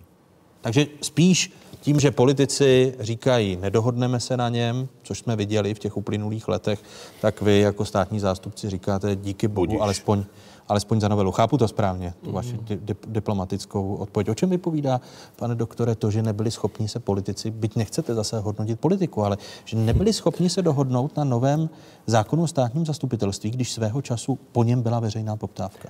Ale i svého času, když se mi na to někdo ptal, tak jsem říkal, nezačínějte s tímhle, to je v podstatě organizační norma. Podívejte se, jak má vypadat trestní řízení, jaká bude role veřejné žaloby státního zástupce, prostě jako toho, kdo nosí obžalobu a postavu, staví někoho před soud, kdo dozírá nad policii. Tam se vydefinují ty důležité pravomoci ve vztahu k policii, ve vztahu k soudu a podobně. A pak, řekněme, se k tomu dopíše to organizační zázemí e, a ne obráceně. Ono se z toho stalo bohužel potom takové krédo a mával se s tím jako s klackem toho proti tomu a to, to bylo úplně zbytečné. Trestní řád dodnes není vlastně e, připraven, takže si myslím, že se vůbec nic nestalo, když e, zákon o státním zastupitelství není nový. Když jste tady zmínil to mávání klackem, my se na to můžeme podívat. Vrátíme se v čase. Boj o nový zákon o státním zastupitelství se táhne z doby, kdy na ministerstvu spravedlnosti byla ministrně Marie Benešová. Vrátíme se v čase a podívejme se na to mávání pomyslným klackem. Politici mohli bez dalšího odvolat například nejvyššího státního zástupce, ale v zásadě i další funkcionáře státního zastupitelství, což bude tento zákon přijat, už tak do budoucna nebude možné. Ten zákon vezmu zpět, eh, předěláme ho. Chceme posílit soustavu státního zastupitelství, ale ne na úkor toho, že tato soustava bude úplně ve vzduchoprázdnu a bude se řídit eh, svými vlastními zákony, aniž by zde byla jakákoliv kontrola. To, co se chystá, podle mého názoru akorát směřuje k tomu, že to státní zastupitelství se může dostat do područí politiky. Těším se, že tento zákon půjde v dubnu do vlády a později do parlamentu a ke mně. Počkejme si tedy na uh, atmosféru, která bude možná lepší a kdy budeme všichni uvažovat s chladnou hlavou ohledně zákona o státním zastupitelství. A jestli ho nechtějí, no tak já nevidím žádný důvod, proč bych proti uh, jejich uh, vůli měl takový zákon tlačit. No ale teď jsme u toho uh, trestního řádu, mm. úplně nového trestního řádu, který byl také slibován. Také ho najdeme v programových prohlášeních vlády. Není to tak, že přesně jak se jde po těch jednotlivých normách, tak stejně žádná není, protože každý ministr, který na rezort sedne, řekne, že to je jeho priorita a nakonec nic nevznikne. No už je to třeba ne, ale to byla ta přehlídka svatých na Orloji. Prostě každý ten minister, ať pan minister Kenčítek promine, prostě přijde, má smělé plány, mnoho energie, ale jeho čas prostě začíná v zápětí odpočítávat. A tohle jsou věci kontinuální. To znamená, na těch se musí pracovat i s vědomím, že okamžitě nesklidím ten úspěch, ale že předám, řekněme, nějaký rozpracovaný kus eh, svému nástupci. A trestní řád v roce 2001, což už je skoro v pravěku. Když jsme tehdy nachystali velkou novelu trestního řádu, tak tehdy se říkalo, to už je zbytečné, to je vlastně už taková skoro rekodifikace, teď bude hned rekodifikace. No. A dnes jsme v roce 2019 a kde to je? Jako státní zástupce byste tedy uvítali spíš úplně nový trestní řád, než nový zákon o státním zastupitelství? Uvítali bychom obojí. Eh, ono zase, eh, když jsem před chvilkou, před chvilkou eh, mluvil o tom, že jsme se naučili s tím zákonem o státním zastupitelství žít, tak současně platí, že i on má prostě své vady, přičemž tím největším je libovolná odvolatelnost nejvyššího státního zástupce na návrh ministra spravedlnosti vládou. To, že zatím relativně dlouhou dobu tenhle ten institut nebyl, ne, nebyl Zneužit. aplikován, protože Pavel Zeman vlastně nejdéle sloužícím nejvyšším státním zástupcem eh, je dobře, ale eh, tahle ta hrozba je tady, je tady stále a myslím si, že by eh, mělo být na ní pamatováno v rámci novely tohoto zákona. Pane ministře, když začneme u trestního řádu, budete to vy, který ten dluh vašich předchůdců, řekněme, zahladí? To znamená, že přijdete s úplně novým trestním řádem? Eh, No, jak se to vezme? Já už při nástupu do funkce jsem avizoval, že na novém trestním řádu se pracuje, pracuje se na něm velmi intenzivně. Já předpokládám, že ještě do konce letošního roku bude představen, eh, představen finální text určený k nějaké první odborné diskuzi. Na druhou stranu, eh, na konci tohoto roku už se budeme nachá- nacházet v takovém cyklu volebního, volebního období, kdy s ohledem i na ty debaty, které určitě nebudou úplně, úplně jednoduché, není reálné a nedává to ani úplně smysl, aby ten návrh byl předkládán předkládán do poslanecké sněmovny. Ale je to přesně to, co bude připraveno v rámci předání štafety mému nástupci, respektive tomu, kdo tedy se stane ministrem spravedlnosti příštím volebním období a, a bude to připraveno tak, aby ten návrh mohl v zásadě co nejdřív putovat do nově zvolené sněmovny. No ale tím to bude pokračovat tak, jako to bylo. Jestli jsem dobře po- pochopil, vy úplně nový eh, trestní řád budete mít na konci letošního roku. A v zásadě ano. V zásadě ano. Tak proč ho v tom, počítám správně, to bude třetí rok eh, funkčního období Babišovy vlády, proč ho během toho roku neschválit ve sněmovně? Chápu, že ve čtvrtém by to bylo obtížné. Protože je to natolik důležitá norma, že by měla být podrobena co nejširší odborné debatě. Ta samozřejmě bude- probíhá už teď, pokud jde o nastavování A probíhá koncepce. 20 let, jestli se hmm. nemýlím. Ale pak to bude debata nad konkrétním textem. Dokud není text, tak to může být taky trošku mlácení prázdné slámy. Jestli můžu do toho zasáhnout, eh, já oceňuji alespoň tu skutečnost, že po eh, panu ministru Pelikánovi, který spíše byl zaujat jaksi soukromým právem, eh, se opravdu pohla, eh, pohly ty práce na eh, trestním řádu, došlo k reorganizaci té velmi široké pracovní skupiny. Jsou tam zástupci akademiků, soudců, státních zástupců, advokátů. Zároveň ta skupina je relativně úzká a zdá se mně, že z těchto kroků, že opravdu to patří mezi priority ministra spravedlnosti, ty reálné, nejenom ty, dekla- nejenom ty deklarované. Chcete tím říci, Janela, to, že nemám lidově řečeno dusit ministra spravedlnosti na tom, že omašličkovaný návrh předá svému nástupci, ten řekne, že stejně k němu jsou připomínky, bude ho čtyři roky opět předělávat, dávat do poslanecké sněmovny a tak tady budeme staří o dalších 20 let a budu se ptát, a kdy přijde úplně nový trestní řád? On přijde. Věříte tomu, Josefe Baxo? No jistě, že jednou něco přijde, ale jako právě, že ten, ten čas se- by se měl sčítat, opravdu by se měl sčítat. Těch 20 let? No přesně Jak? tak, protože mm, eh, nakonec práce, práce na hmotném i, i procesním trestním právu začaly hned po listopadu 89, protože trestní právo, jak známo, jestli je něco oporou nějakého totalitního režimu, tak je to především trestní právo. Takže bylo jasné, že třeba s trestním právem něco udělat.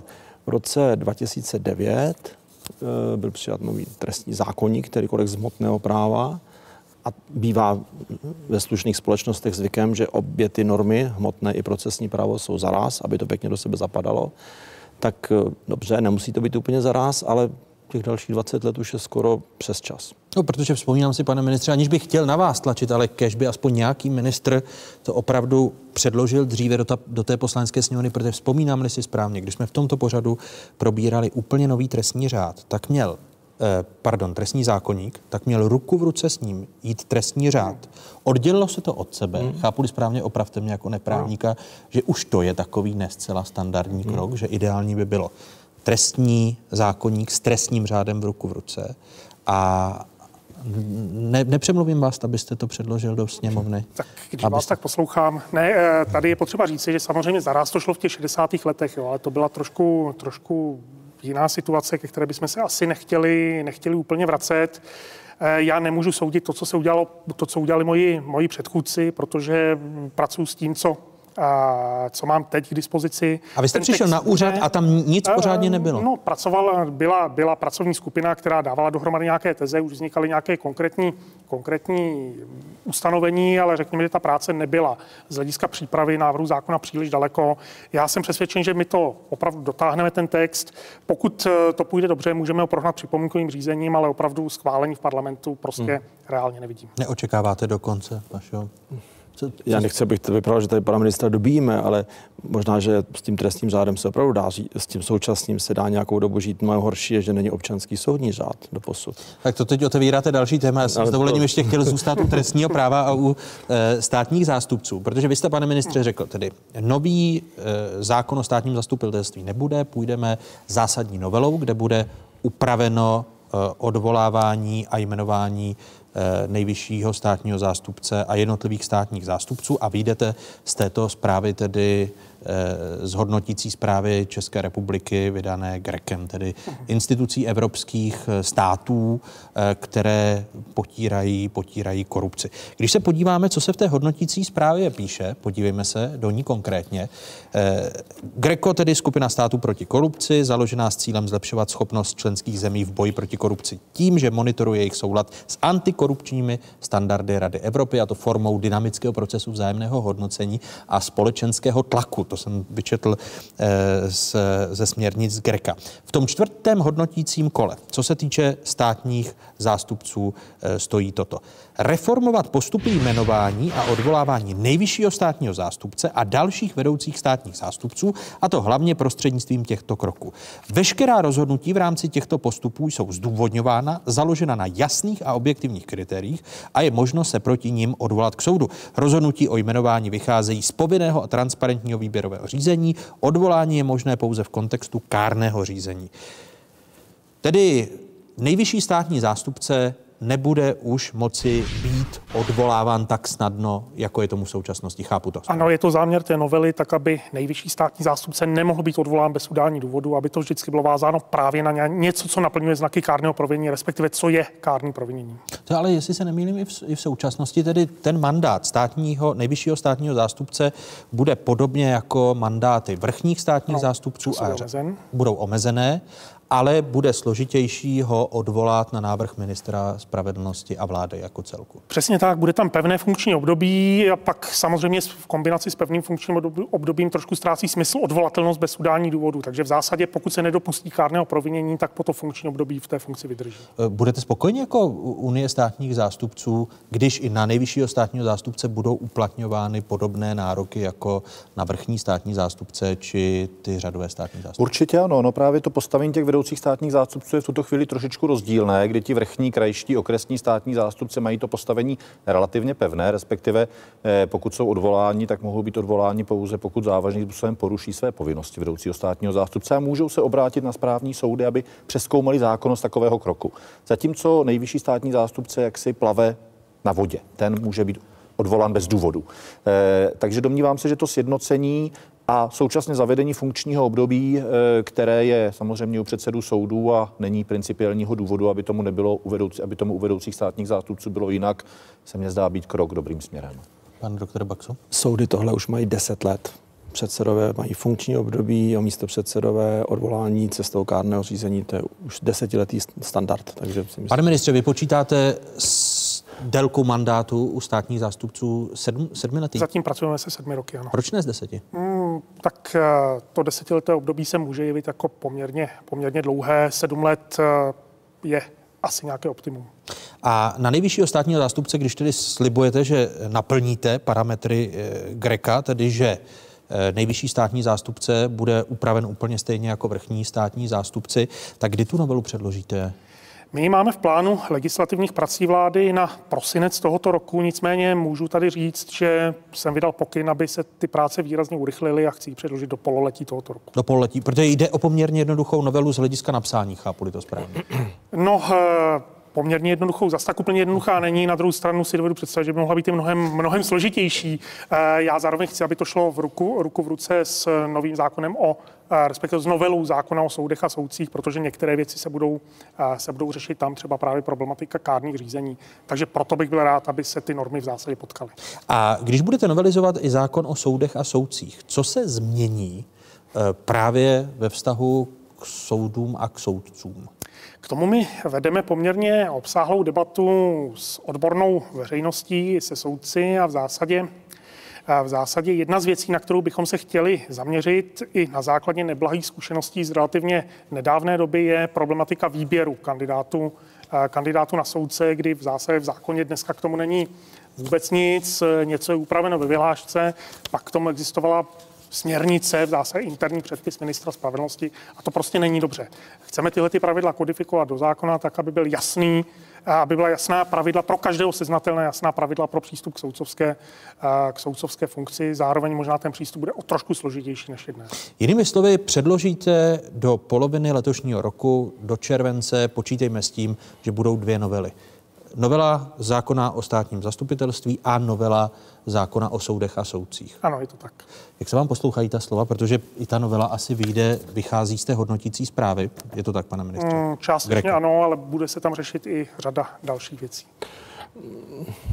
Řekl bych konečně, ale potom, co pan minister učinil ten dovětek, samozřejmě jsem velmi zvědavý na tu řadu dalších věcí. Nicméně výběr soudců je opravdu klíčová záležitost, protože Soudci, jak známo, jsou ve srovnání se všemi ostatními ústavními činiteli, počínaje prezidentem republiky až po posledního ministra nebo, nebo nějakého poslance, jsou jmenováni prakticky na čtyři desetiletí. A jsou jistě odvolatelní, ale není to tak jednoduché. To znamená, o to důležitější je proces jejich výběru. A ta zákonná úroveň, nebo zákonná forma je důležitá e, dvojmo.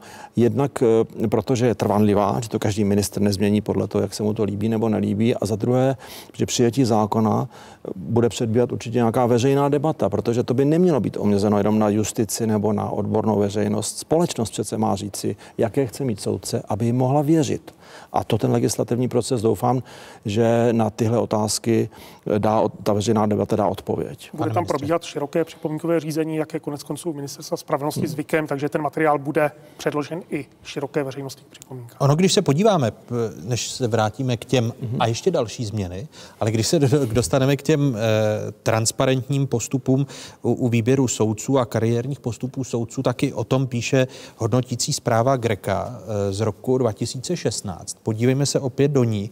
Eh, co se týče soudců, doporučuje přijmout podrobnější úpravu výběru a kariérního postupu soudců a předsedů soudu za účelem nastavení jednotných a transparentních postupů a zajištění rozhodování na základě přesně stanovených objektivních a hodnotících kritérií, zejména zásluh a zajistit, aby veškerá rozhodnutí v rámci těchto postupů byla odůvodněná a aby bylo možné se proti ním odvolat k soudu.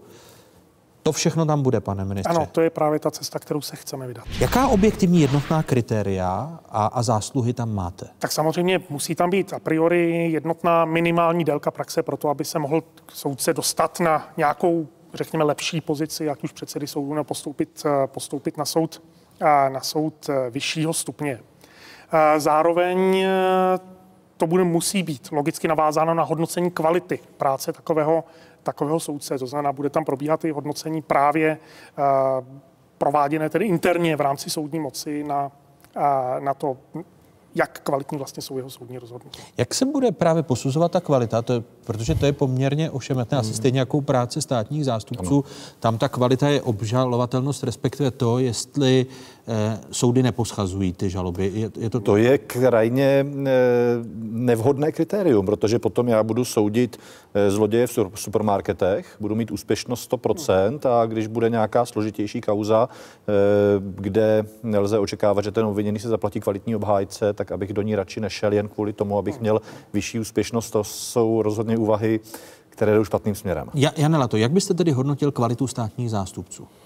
Objektivní. Já myslím, že nemůžu mít nějakou tabulku, do které si budu prostě očkrtávat, očkrtávat eh, jednotlivé položky, ale řekl bych, že jedním z klíčových momentů je právě eh, schopnost žalovat složité náročné kauzy, s vědomím, že některé z nich mohou být zproštěny, ale také záleží, z jakých důvodů se tak stalo. Takže byste měl jedno z těch kritérií složitost kaus a odvahu státního zástupce, chápu to správně? Odvaha. No ne, protože, protože ten státní... řečeno. No a nenovinářsky, ne mi to vysvětlíte, ale když se, jo, protože jste popsal vlastně, že když to půjde do těch jednotlivých případů, tak je ten z pohledu toho veřejného hodnocení. Je ten státní zástupce velmi efektivní, mm. má hodně kaus, eh, chytí babičku, jak někomu něco krade v, u, souseda, v, u sousedu v kurníku nebo v tom hypermarketu, ale nejde se do složitých kaus, které možná vytvářejí i to korupční a klientelistické prostředí. Já myslím, že se rozumíme. A teď nenovinářsky řečeno tedy, jak byste to nazval? Schopnost prostě řešit složité případy a hodnocení k eh, objektivními kritérii kvality práce soudců? Mm-hmm. I to je velmi složitá otázka. Samozřejmě bude muset eh, částečně asi na tom se podílet eh, soudnictví, mm, odvolací soudy, vyšší soudy, předsedové soudů, to se nabízí a mm, nebude to otázka jenom 100% mm, rozhodnutí mě obstálo, nikdo, nebo mě neobstálo. Eh, víte, máme někdy dokonce pocit, že jsou třeba kvalitnější rozhodnutí v prvním stupni a někdy třeba ta úroveň odvolacího senátu není taková, jako by asi měla být a a takže i tohle kritérium by mohlo být velmi ošidné, ale určitě tam bude třeba, aby tam bylo e, nějak zkoumáno, jak soudce je schopen organizovat si svůj čas, jestli pracuje bez průtahu, jestli prostě si dobře, e, dobře se v tom, tom svém týmu vede, e, jak dokáže být přesvědčivý, jak dokáže m, si působit, e, působit e, na ty účastníky řízení. Ono i mimo jiné i kritérium, kolik jeho rozhodnutí je napadeno tím odvoláním třeba v prvním stupni.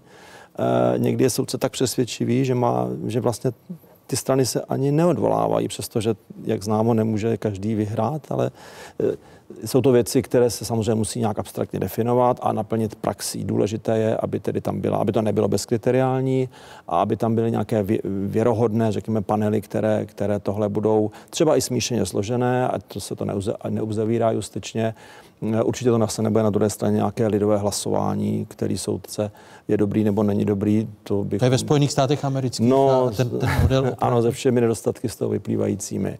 Ale já jsem, podívejte, předem, především jsem velmi rád, že konečně se to dostane do nějaké úrovně už čitelné a že pak ta praxe to nějak uvede v život. Vy se shodnete na těch kritériích, pane ministře? Já si myslím, že se na ní shodneme. Ty důvody určitě jenom to, že soudci zruší jeho rozhodnutí nadřízený, no. nadřízený soud určitě není tím hlavním kritériem. Tam jsou podstatné důvody, pro které, tak je, pro které se tak děje. Takže samozřejmě něco jiného je otázka odlišného právního názoru, něco jiného je nepřeskoumatelnost nebo, nebo zmatečnost takového, takového rozhodnutí, ale já moc děkuji panu doktoru Baxovi za to, co řekl, protože předseda soudu, no to musí být hlavně schopný manažer ten, kdo je schopen organizovat práci celého soudu, protože on není šéfem těch jednotlivých soudců v tom směru, že by jim říkal, jak mají, jak mají rozhodovat věci, ale on musí když vytvořit, to někdo myslí. Uh, tak, ano, ale on musí vytvořit předpoklady pro to, aby ten soud řádně fungoval. To znamená, aby ti soudci měli, uh, měli uh, podmínky pro to, aby mohli na tom soudě řádně fungovat. Já to zkusím říct ještě jednou větou. Každý soudce by si měl být vědom celou svoji soudcovskou dráhu, že nikdy není hotov to znamená, že nikdy není dostatečně připraven pro projednávání věcí a nikdy nemá prázdný stůl. A to teď hodnoťme. Jestli ten soudce samozřejmě se dál vzdělává, protože život nestojí na místě, právo nestojí na místě a to, co soudce jednou osvědčí při justiční zkoušce, tomu pochopitelně nevydrží tři nebo čtyři desetiletí. Takže jestli ten soudce je schopen na sobě dál pracovat, zvyšovat svoji kvalitu a vedle toho také, a to je, že nejsem nikdy hotov, nemám prázdný stůl, ale přesto, že dokážu racionálně věci e, si připravovat k jednání, projednávat je, aby mi nevznikaly průtahy, abych prostě abych, eh, aby, aby práva šla, jak se říká. No. Takže to je to jednoduché a teď tomu bude to složité. No, obecně nějaký platí, že eh, v momentě, kdy se začnou stanovat nějaká kritéria, tak jak znám, e, i čeští soudci a státní zástupci jsou součástí českého národa. Takže si dokážu představit, že v momentě, kdy tam dáme kritérium vzdělávání, tak výrazně vzroste e, už účast na školeních justiční akademie. Ale nejsem si jist, jestli zrovna to má být to klíčové kritérium, proč eh, ten, který soudce nebo státní zástupce není byli povýšen. Jo, to jsou prostě věci, které my se můžou, ta, ta realita, jak se pak můžou ty dobré myšlenky naplňovat, může, může být trošku nevhodná. Pan, pan, ano, pane. Ještě jedna, promiňte, ještě jedna poznámka. My tady pořád hovoříme o povyšování. Zvykněme už si na myšlenku, že prostě justice není kariéra, že ten, kdo je na okrese, jako vlastně nějak propadl a ten, kdo je na nejvyšším soudu, že udělal úžasnou kariéru každý ten typ soudu, okresní soud, odvolací soud, nejvyšší soud, má prostě jinou povahu práce, každý má svoji roli, dokonce i každý třeba soudce se hodí na něco jiného. Dokonce si někde říkáme, že by někdo měl být začít někde v hloubi odvolacího soudu a pak být povýšen na to své soudcovské místo na eh, soud prvního stupně, kde klidně může soudit sporo katedrálu svatého Víta a nebude v žádném týmu, v žádném senátu, za nikoho se neschová. Takže nemluvme pořád o kariéře jako směrem, směrem nahoru. Každé soudcovské místo a také účinky každého soudního rozhodnutí jsou úplně stejné, ať je vydá ten nebo onen. Pane ministře, ty další úpravy, které se týkají nejen toho hodnocení a vyjmenovávání, tak tam bude co? Bude tam úprava kárného, kárného řízení, kárné odpovědnosti, které by mělo být nově dvouinstanční. To je jedna z taky z věcí, na kterou na kterou vlastně Greco, Greco poukazovalo. Je to vlastně v podstatě jediné sankční řízení dneska, kde, mm-hmm. kde není žádný řádný opravný prostředek, takže to bychom, to bychom chtěli změnit a docela podstatné je, a pocituje to mimochodem zejména, zejména správní soudnictví, je umožnit vstup do té soudní soustavy lidem, kteří jsou špičkovými odborníky z praxe, třeba z veřejné zprávy. To se vám líbí? Třeba z veřejné zprávy, třeba z advokacie, třeba z akademie, ale za stejných a transparentních kritérií. Což na, to, na tom se shodnete, ale eh, teď se podíváme na nezávislost eh, orgánů činných v trestním řízení a soudů. Nejvyšší předseda správního soudu, bývalý nejvyšší předseda správního soudu Josef Baxa vyslal signál, eh, že hlava státu se pokoušela intervenovat v konkrétních kauzách. Řekla v rozhovoru pro českou televizi bývalá předsedkyně nejvyššího soudu Iva Brožová. A k pokusům o ovlivňování soudců dodala i tato slova pokusy o ovlivňování soudců a soudcovského rozhodování tady byly, hmm. jsou a budou. Ten problém prostě spočívá eh, jednak na straně soudců v tom, že eh, patrně někteří soudci dali najevo otevřenost poměru k intervencím, ale především je to problém eh, v, ve vnímání významu nezávislosti moci soudní, pro demokratický právní stát ze strany politiků. Jste spokojen s tím, jak celá věc, na kterou jste vy společně s ústavním soudcem Šimíčkem poukázali, nejen eh, v týdeníku Respekt, ale později ve svých vyjádřeních, jak celá věc skončila? Já nevím, jestli skončila a spokojen, nespokojen. Já jsem udělal to a myslím, že kolega Šimíček taky, to, co nám prostě vylelo naše svědomí a to, co jsme vnímali jako soudcovskou povinnost. Každý soudce prostě má zakódováno v sobě, že má obhajovat eh, nezávislost soudnictví, prosazovat jeho dobrou pověst a ve chvíli, kdy jsme cítili určité ohrožení, tak prostě jsme konali tak, jak jsme konali. Takže eh, tady nevím, ano, jsem spokojen s tím, že jsem obstál ve své roli, ale to není nic, za co by mělo být udělováno vyznamenání. To je prostě moje povinnost, stejně jako povinnost každého soudce a měl by každý soudce se takto zachovat, ať na něj vyvíjí tlak nebo mu něco nabízí. To je jedno, jestli prezident republiky nebo nějaký eh, soused z ulice nebo nějaký někdo jiný. To je úplně jedno. My se podíváme záhy na eh, všechny a vrátíme se v čase na, na ty výroky, eh, které se odehrály od toho okamžiku, kdy na počátku ledna, tedy před několika týdny, týdeník Respekt napsal, že eh, prezident, respektive jeho hradní kancléř, činil nátlak na některé soudce v konkrétních rozhodováních. Vy jste ale, eh, řekněme, spokojen s tím, jak rozhodl podvýbor pro justici poslanecké sněmovny po svých dvou zasedáních? Tak Teď naražím na to usnesení. Ano, to usnesení říká, nic se vlastně nestalo, ale už to víckrát nedělejte, nebo tak nějak. Tak vy ho interpretujete. Tak ho interpretuji, no. Eh, já vím, že to je těžké téma pro, eh, pro eh, zákonodárce nebo vůbec pro, tu, pro svět politiky, protože my jsme učinili závažná zjištění, respektive předložili jsme veřejnosti závažná fakta. A kdyby tak to vážně eh, je ty odpovědné orgány vzali, no, tak by museli asi něco dělat. Asi by se nemohli... Co jste, oči, co jste očekával, že budou dělat, když vy tvrdíte ne, vaše... Podívejte, eh, podívejte, ano, všichni se uchlácholi tím, že vlastně nedošlo k ovlivnění nezávislého soudního rozhodování. Ale ovlivnění je jedna věc a ovlivňování je druhá věc. To je jako když by přišla nějaká s tím dáma na, na policii a říkala by někdo se mě pokusil znásilnit a ti policisté by řekli, no ubránila jste se, No dobře, tak jo, tak pořádku, tak jděte domů. Prostě tyhle věci se zkrátka nesmí dít. ty se nesmí dít a my jsme snad, nebo nechci mluvit tedy za kolegu Šimíčka, budu mluvit za sebe. Prostě já jsem si řekl, že jestliže tohle někdo zkouší na mě, a já myslím, že nemám takovou pověst, že, by, jako, že bych byl vstřícný takovýmhle různým eh, žádostem, intervencem a nabídkám, tak jak to potom může vypadat někde jinde s někým jiným. A e, takže jsem, a znovu říkám, e, řekl jsem... Jinými slovy jste rozčarován z toho usnesení. No rozčarován, spíš jsem, spíš jsem měl pocit, e, že pořád se to točí kolem toho, jako no a proč jste to řekl až teď a proč jste o tom nenapsal úřední záznam a proč jste to někomu nenahlásil. Pane redaktore, já jsem soudce několik desítek let. Soudci, každý soudce je, zachází dnes a denně ve své práci s pravdou. Hledá pravdu, hledá vlastně to, co se stalo a pak to nějak eh, právně, právně posoudí. To znamená, my asi dokážeme odhadnout, eh, když někdo něco vůči nám dělá to, co, to, co, se, to, co se nepatří.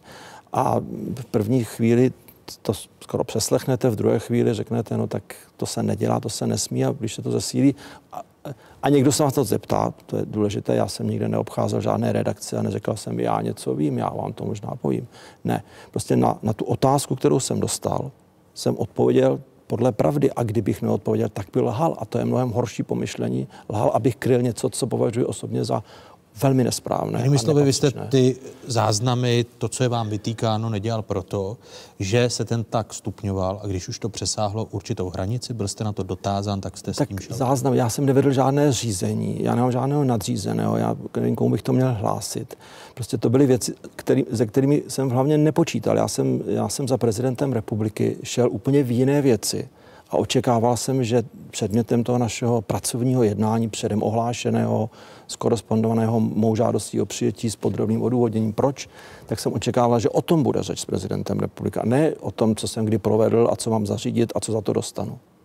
Z toho jsem byl velmi zklamán, byl jsem zase zaskočen, že se ta debata byla o tomhle. A když jsem to pak znovu zaznamenal ještě při jiných příležitostech, no tak jsem si říkal, že to asi je třeba říci, aby se to prostě už neopakovalo, když ti lidé, kteří jsou v určitých rolích, zkrátka nechápou, co k těm rolím patří a, co, a sluší a co naopak tam nepatří a nesluší, no tak jim to musí někdo říct napřed jim a když to nestačí, tak pak zřejmě veřejně. Ono, když se podíváme na ty výroky, které padaly od počátku ledna a které se týkaly toho, o čem referoval nejdříve týdeník Respekt, tedy o pokusech o zasahování hradního kancléře Vratislava Mináře či přímo prezidenta republiky do některých konkrétních živých kaus, tak jsme slyšeli i tato slova. Pokud by někdo na soudce působil, je to špatně. A ještě hůř by bylo, kdyby se soudci nechali ovlivnit, ale já jsem přesvědčen, že se tak, že se tak nestalo. Proč pan Baxa, pokud se cítil znepokojen nebo měl pocit, že se děje něco nepravého, proč si to nechal pro sebe a e, neinformoval veřejnost nebo, nebo ministra spravedlnosti? Já si myslím, že to je taková kauza pro kauzu, nikoliv, e, že by to bylo myšleno vážně. Když jsem se mu snažil vysvětlit, podstatu soudcovské nezávislosti a nemožnost zasahovat do těch běžících případů, následovalo z jeho strany jasné sdělení, že jsem šéf soudu a že mám všechno zařídit. Ono to může, byť se bavíme tedy o osobách, které požívají imunitu podle zákona, naplňovat znaky trestného činu. Doporučuje, aby se napříště výkonná moc zdržela jakékoliv činnosti, která by mohla vést k závěru, že dochází k ovlivňování rozhodování soudců v konkrétních živých kauzách. Tolik tedy usnesení toho podvýboru pro justici, jeho druhá část, protože první vlastně e, zněla tak, když to zjednoduším, že k žádnému ovlivnění v žádných konkrétních kauzách nedošlo. Vy jste spokojen, pane ministře, s tím usnesením? Eh, pro mě je stěžení to konstatování, že k ovlivnění nedošlo, což konec konců potvrzují ta rozhodnutí, která byla v těch předmětných kauzách, o kterých se tedy v této souvislosti mluví, vydána, která nebyla příznivá pro toho, kdo údajně tedy měl, eh, kdo údajně měl ovlivňovat. Eh, já jsem, nebo budu velmi rád, pokud eh, to usnesení zapůsobí do jisté míry preventivně, tak aby k podobným věcem do budoucna nedocházelo. A podle mě už samotná ta debata na tohle kauzu je vteřinku, vy, vy tomu věříte, že to usnesení to naplní, když naopak eh, prezidentův kancléř zase odvedl pozornost od své vlastní bezpečnostní prověrky, že ji potom všem stáhl a řekl, eh, nemám důvěru tady v soudy, protože v mé věci už nebudou nestraní. Eh, to bylo vyjádření jeho jako účastníka řízení. On se vlastně rozhodl, že ten spor, který vede, prohraje, takže k tomu bych se, k tomu bych se nevracel, ale, ale přes veškerá mediální vyjádření si myslím, že tady ta debata nad tímto problémem, ať už k němu došlo nebo nedošlo. Vy tedy věříte, že po tom usnesení budete zdrženlivější jako moc výkonná vůči tak moci já soudní? Osobně, já osobně jsem zdrženlivý v těchto věcech maximálně, abych se soudce nezeptal ani na to, jak rychle, jak rychle konkrétní věc rozhodnou, protože už bych tam vnímal nějaké sdělení mezi, uh, mezi řádky, ale pevně věřím, že i všichni ostatní představitelé výkonné moci si teď dají velký pozor na to, o čem se budou se soudci bavit jednu poznámku, jestli dovolíte. Navážu na pana ministra. Pan ministr říká, důkaz toho, že nebyl nikdo ovlivněn, je, že to dopadlo pro prezidenta špatně. No ale co kdyby, co kdyby byl prezident v právu? Co kdyby byl prezident v právu? Tlačil by, ale byl by v právu.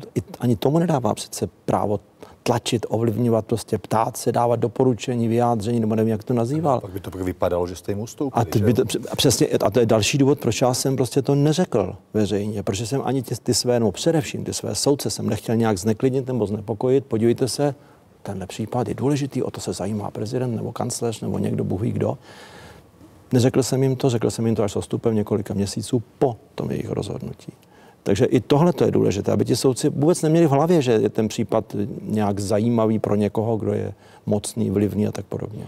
No, my jsme to zažili u státních zástupců. Pavel Zeman eh, velmi transparentně naznačil, že je pozván prezidentem republiky na Pražský hrad eh, v několik dní poté, co zasahovala eh, v Lánské oboře policie a, a se souhlasem státního zástupce. Eh, jaké kroky, Jane Lato, by z pohledu státních zástupců vedly podle vás k tomu, aby byla aby byly orgány činné v trestním řízení, státní zástupci a soudci, aby byli více chráněni před těmito tlaky. Eh, co je Josef Baxo? Ne, ne, nic. Ne, vy jste se tak se vidě, vyděsil. Ne, ne, ne. Já si myslím, že není zapotřebí nějak více chránit soudce nebo státní zástupce, aby nebyli vystavováni tlakům. Musíme vybírat takové soudce a takové státní zástupce, aby byli schopni takovýmto tlakům, eh, tlakům eh, odolat. A současně ta kauza, jak už tady bylo řečeno, snad, snad přispěla k tomu, že někteří lidé, kteří mají pocit, že prostě lze za soudcem nebo státním zástupcem přijít a tak si jako popovídat, eh, co a jak by šlo nebo nešlo, tak si uvědomí, že je to věc, která má své rizika, která by mohla pro ně být nepříjemná. Takže eh, já pevně doufám, že ta kauza povede k tomu, že těch tlaků bude méně, ale současně eh, klíčové je, že ten soudce nebo státní zástupce musí být případným tlakům schopen odolat. Eh, má podle vás celá ta kauza eh, rovinu v trestním právu?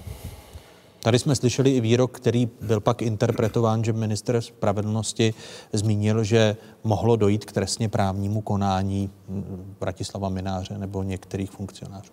Tak prezident republiky se těší trestně právní imunitě, takže v jeho případě to jistě odraz v trestním právu mít nemůže. Eh, co se týče jiných osob, tak to je předmětem prověřování a já jako státní zástupce, když běží prověřování, nemůžu říkat, jestli si myslím, že to může nebo nemůže být trestný čin. A obecně zase vždycky tady u toho prověřování sklouzneme k tomu, co bylo řečeno, co nebylo řečeno. Eh, ty schůzky nemýlím se odehrávaly mezi čtyřma očima, respektive pokud mezi více očima, tak spíše to byly oči těch té druhé strany. Eh, takže je otázka, co se podaří eh, zjistit tak, aby bylo možno o tom nějak trestně právně rozhodnout. Vy už jste byl kontaktován orgány činnými trestní Ne. Ještě nebyl. A počítáte s tím, že budete? Tak jako ten, kdo přednesl určitá fakta, tak se asi nabízí, že budu podávat někde nějaká vysvětlení, ale to je věcí policie nebo dalších orgánů. A vy je můžete doložit jinak, než že to je tvrzení proti tvrzení? Pane redaktore, když jdete k prezidentovi republiky, zpravidla si neberete skrytou kameru ani nahrávací zařízení. E, prostě mám svoji paměť, mám svoji slovo a svoji pověst. No, to samozřejmě každý zhodnotí tvrzení proti tvrzení. No, kromě pana kancléře Mináře, který říká, že jsou věci mezi čtyřma očima, někdy je tam těch očí víc, když je třeba o toho znásilnění těch, a u toho jsou těch víc chlapů jako chacha, tak, eh, tak eh, běžně soudci přece musí řešit případy, kdy jsou čtyři oči, kdy je prostě obviněný, poškozený, že není do třetí a Přesto asi veřejnost by nebyla spokojená, kdyby soudci pokrčili rameny a řekli, hm, to je tvrzení proti tvrzení, nikdo tam nebyl a zprošťující rozsudek. To bychom asi to bychom asi byli předmětem a oprávněné kritiky. Je to otázka hodnocení, ale to už je věc opravdu jiných. Podle ústavy, zmínil to tady Jan Lata, prezident republiky není z výkonu své funkce odpovědný, nelze jej zadržet, trestně stíhat ani stíhat pro přestupek nebo jiný správní delikt. Podle odstavce 2 článku 65 ústavy České republiky lze ale využít institut ústavní žaloby. Senát může se souhlasem poslanecké sněmovny podat ústavní žalobu proti prezidentu republiky k ústavnímu soudu, a to pro velezradu anebo pro hrubé porušení ústavy nebo jiné součásti ústavního pořádku. Velezradou se rozumí jednání prezidenta republiky směřující proti svrchovanosti a celistvosti republiky, jakož i proti jejímu demokratickému řádu. Ústavní soud může na základě ústavní žaloby Senátu rozhodnout o tom, že prezident republiky ztrácí prezidentský úřad a způsobilost jej znovu nabít. K přijetí návrhu ústavní žaloby Senátem je třeba souhlasu tří pětinové většiny přítomných senátorů. K přijetí souhlasu poslanecké sněmovny s podáním ústavní žaloby je třeba souhlasu tří pětinové většiny všech poslanců. Nevysloví-li poslanecká sněmovna souhlas do tří měsíců ode dne, kdy o něj Senát požádal, platí, že souhlas nebyl vydán. Prezident ovšem může podle ústavy být stíhaný až po skončení svého mandátu. Jediným přípustným způsobem, jak ho možná postihnout za jeho činy v současnosti, je ústavní žaloba ústavní žalobě na hlavu státu Senát přistoupil jednou po rozsáhlé amnestii, kterou v roce 2013 vyhlásil tehdejší prezident Václav Klaus. Ústavní soud řízení zastavil, protože Klausův mandát krátce po podání žaloby vypršel. Během funkčního období Miloše Zemana senátoři zvažovali ústavní žalobu několikrát. Šlo o případy spochybňování evropských sankcí proti Rusku anebo neochotu prezidenta odvolat Andreje Babiše z funkce ministra financí. V loni klub starostů a nezávislých zvažoval obvinění prezidenta z velezrady kvůli výrokům o výrobě jedu Novičok v Česku. Letos v lednu klub pro liberální demokracii Senátor 21 oznámil, že připraví text žaloby za hrubé porušení ústavy, kterého se měli prezident a jeho spolupracovníci dopustit zasahováním do nezávislosti justice.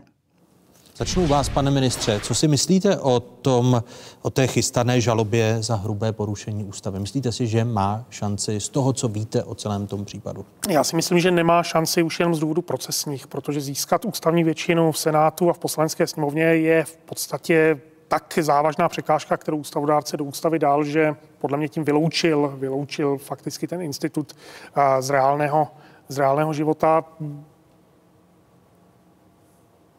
Tím pádem eh, ta debata o těch hmotně právních, hmotně právních záležitostech eh, samozřejmě tam asi poběží taky. Já se přiznám, že neznám obsah, takže těžko nechci, nechci komentovat. Pane předsedo? Eh, úplně neutrálně.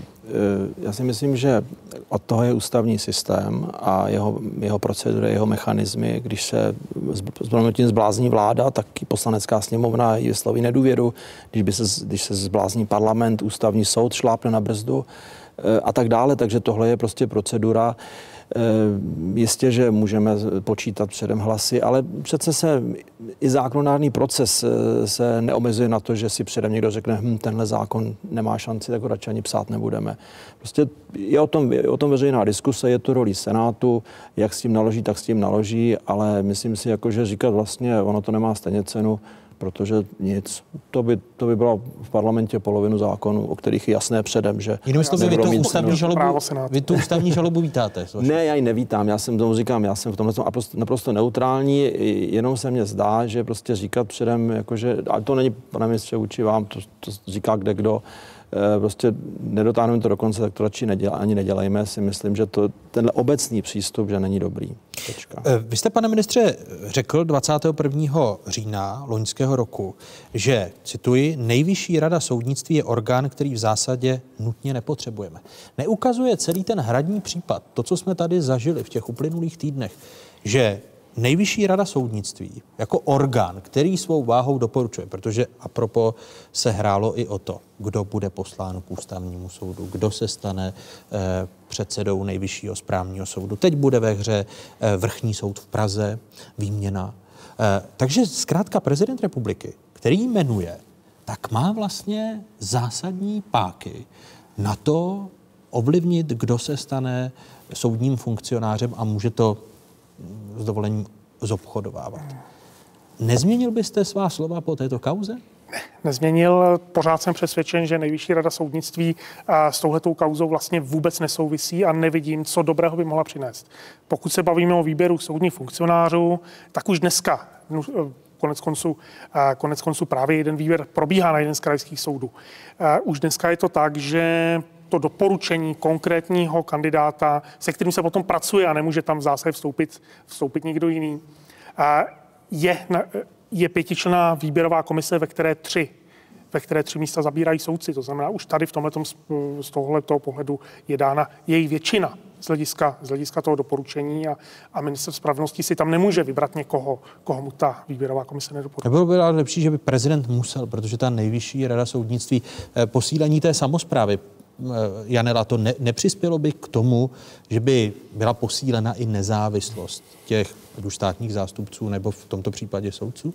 Tak státní zástupitelství je v článku 80 ústavy vyřazeno do moci výkonné, což Samozřejmě s tím nemusíme být úplně spokojení, ale... Eh, což jste nebyli, je, když jsem mluvil právě o tom novém zákoně o státní Taková je realita, takže mám obavu, že nejvyšší rada soudnictví by ve vztahu ke státnímu zastupitelství tuhletu věc nezměnila, byť bych si to přál, ale hmm, obecně řečeno, eh, z rady soudnictví nemůžeme dělat Eh, nějaký, nějaký jako vše, všespásný mechanismus. Já si dokážu představit, že by mohla v řadě věcí pomoci.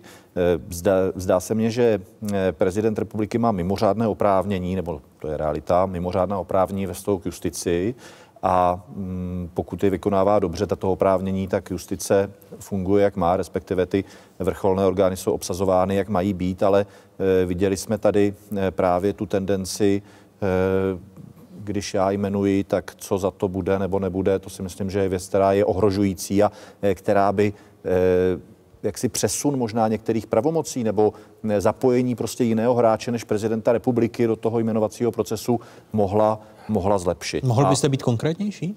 No tak například, aby ten prezident neměl neomezené právo jmenovat prostě předsedou nejvyššího soudu nebo nejvyššího správního soudu kteréhokoliv soudce, v případě nese se tedy jenom z řad, z řad soudců, ale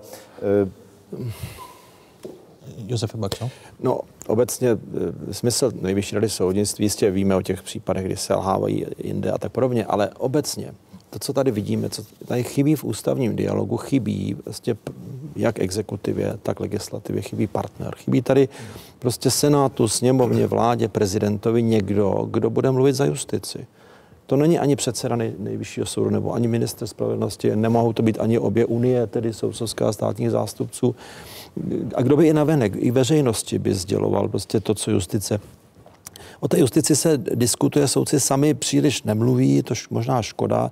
Na jedné straně ano, mají určitou zdrženlivost, nemohou se e, zapojovat prostě do jakékoliv veřejné debaty. Na druhé straně vidíme, že nějak prostě chodí do nějakých společností polotajných s nějakými notábly si něco vykládat, ale mnohem lepší by bylo, kdyby soudci byli součástí té veřejné debaty, ať už jednotlivci nebo nějak institucionalizovaní. Aby, čemuž by ta rada podle vás pomohla? Čemuž by ta rada, myslím si, že by mohla, mohla pomoci. Já znovu říkám, není to, není to, souhlasím, není to všelek. Jistě máme za sebou různá případy různých selhání jinde po Evropě, ale při nejmenším to, co stále chybí v exekutivě, krom těch politických vlivů, je ta nedostatek kontinuity. Kontinuity, protože opravdu střídání vlád, abych neříkal střídání ministrů, a střídání vlád je něco, na co jsme si zvykli a justici prostě sluší dlouhodobé, dlouhodobé záměry, dlouhodobé koncepce. Tam se ty změny, to není exekutiva, tam se ty změny v dobrém ani ve zlém neprojeví za rok ani za dva. No a proto, ale to je asi na jinou debatu. Ona nejvyšší rada soudnictví, ale ty koncepce, které stejně nakonec musí udělat ta exekutiva, ta za, ty za ní nevymyslí, ty za ní neprosadí. A konec konců my jsme se kolikrát potkali na výboru poslanecké sněmovně, takže není to tak, že hlas justice by byl oslyšen, že by vůbec nezazníval v té veřejné debatě při přijímání zákonů. Otázku spíše, kdo vlastně za to no právě. mluvit. Jsme tam jako jakýsi... Má být předseda nejvyššího soudu nebo předseda krajsk, kolegí předsedů krajských soudů, Krát, jenom, jenom krátký malý příklad, jestli dovolíte. Už musíme končit, bohužel. Tak, tak. Hodina, hodina nám nestačila, budeme pokračovat. Budu, budu rád, když přijmete opět tak pozvání. Jindy, Josef Baxa, bývalý předseda Nejvyššího správního soudu, Jan Lata, prezident Unie státních zástupců a Jan Kněžínek, minister spravedlnosti, byli hosty otázek. Děkuji vám za to a věřím, že se tady v dohledné době potkáme. Díky. Díky a nashledanou. Rádo se stalo nashledanou. Vám divákům děkuji, že jste se dívali. Takové byly dnešní otázky. Připomínám, že nás najdete na internetových stránkách České televize. Za pár okamžiků uvidíte známou adresu. Tady je česká televize.cz. Eh, Stejně tak můžete komentovat vydání dnešních otázek na Twitteru, na Facebooku. Hezký zbytek neděle, pokud možno ve společnosti z Pravodajské 24.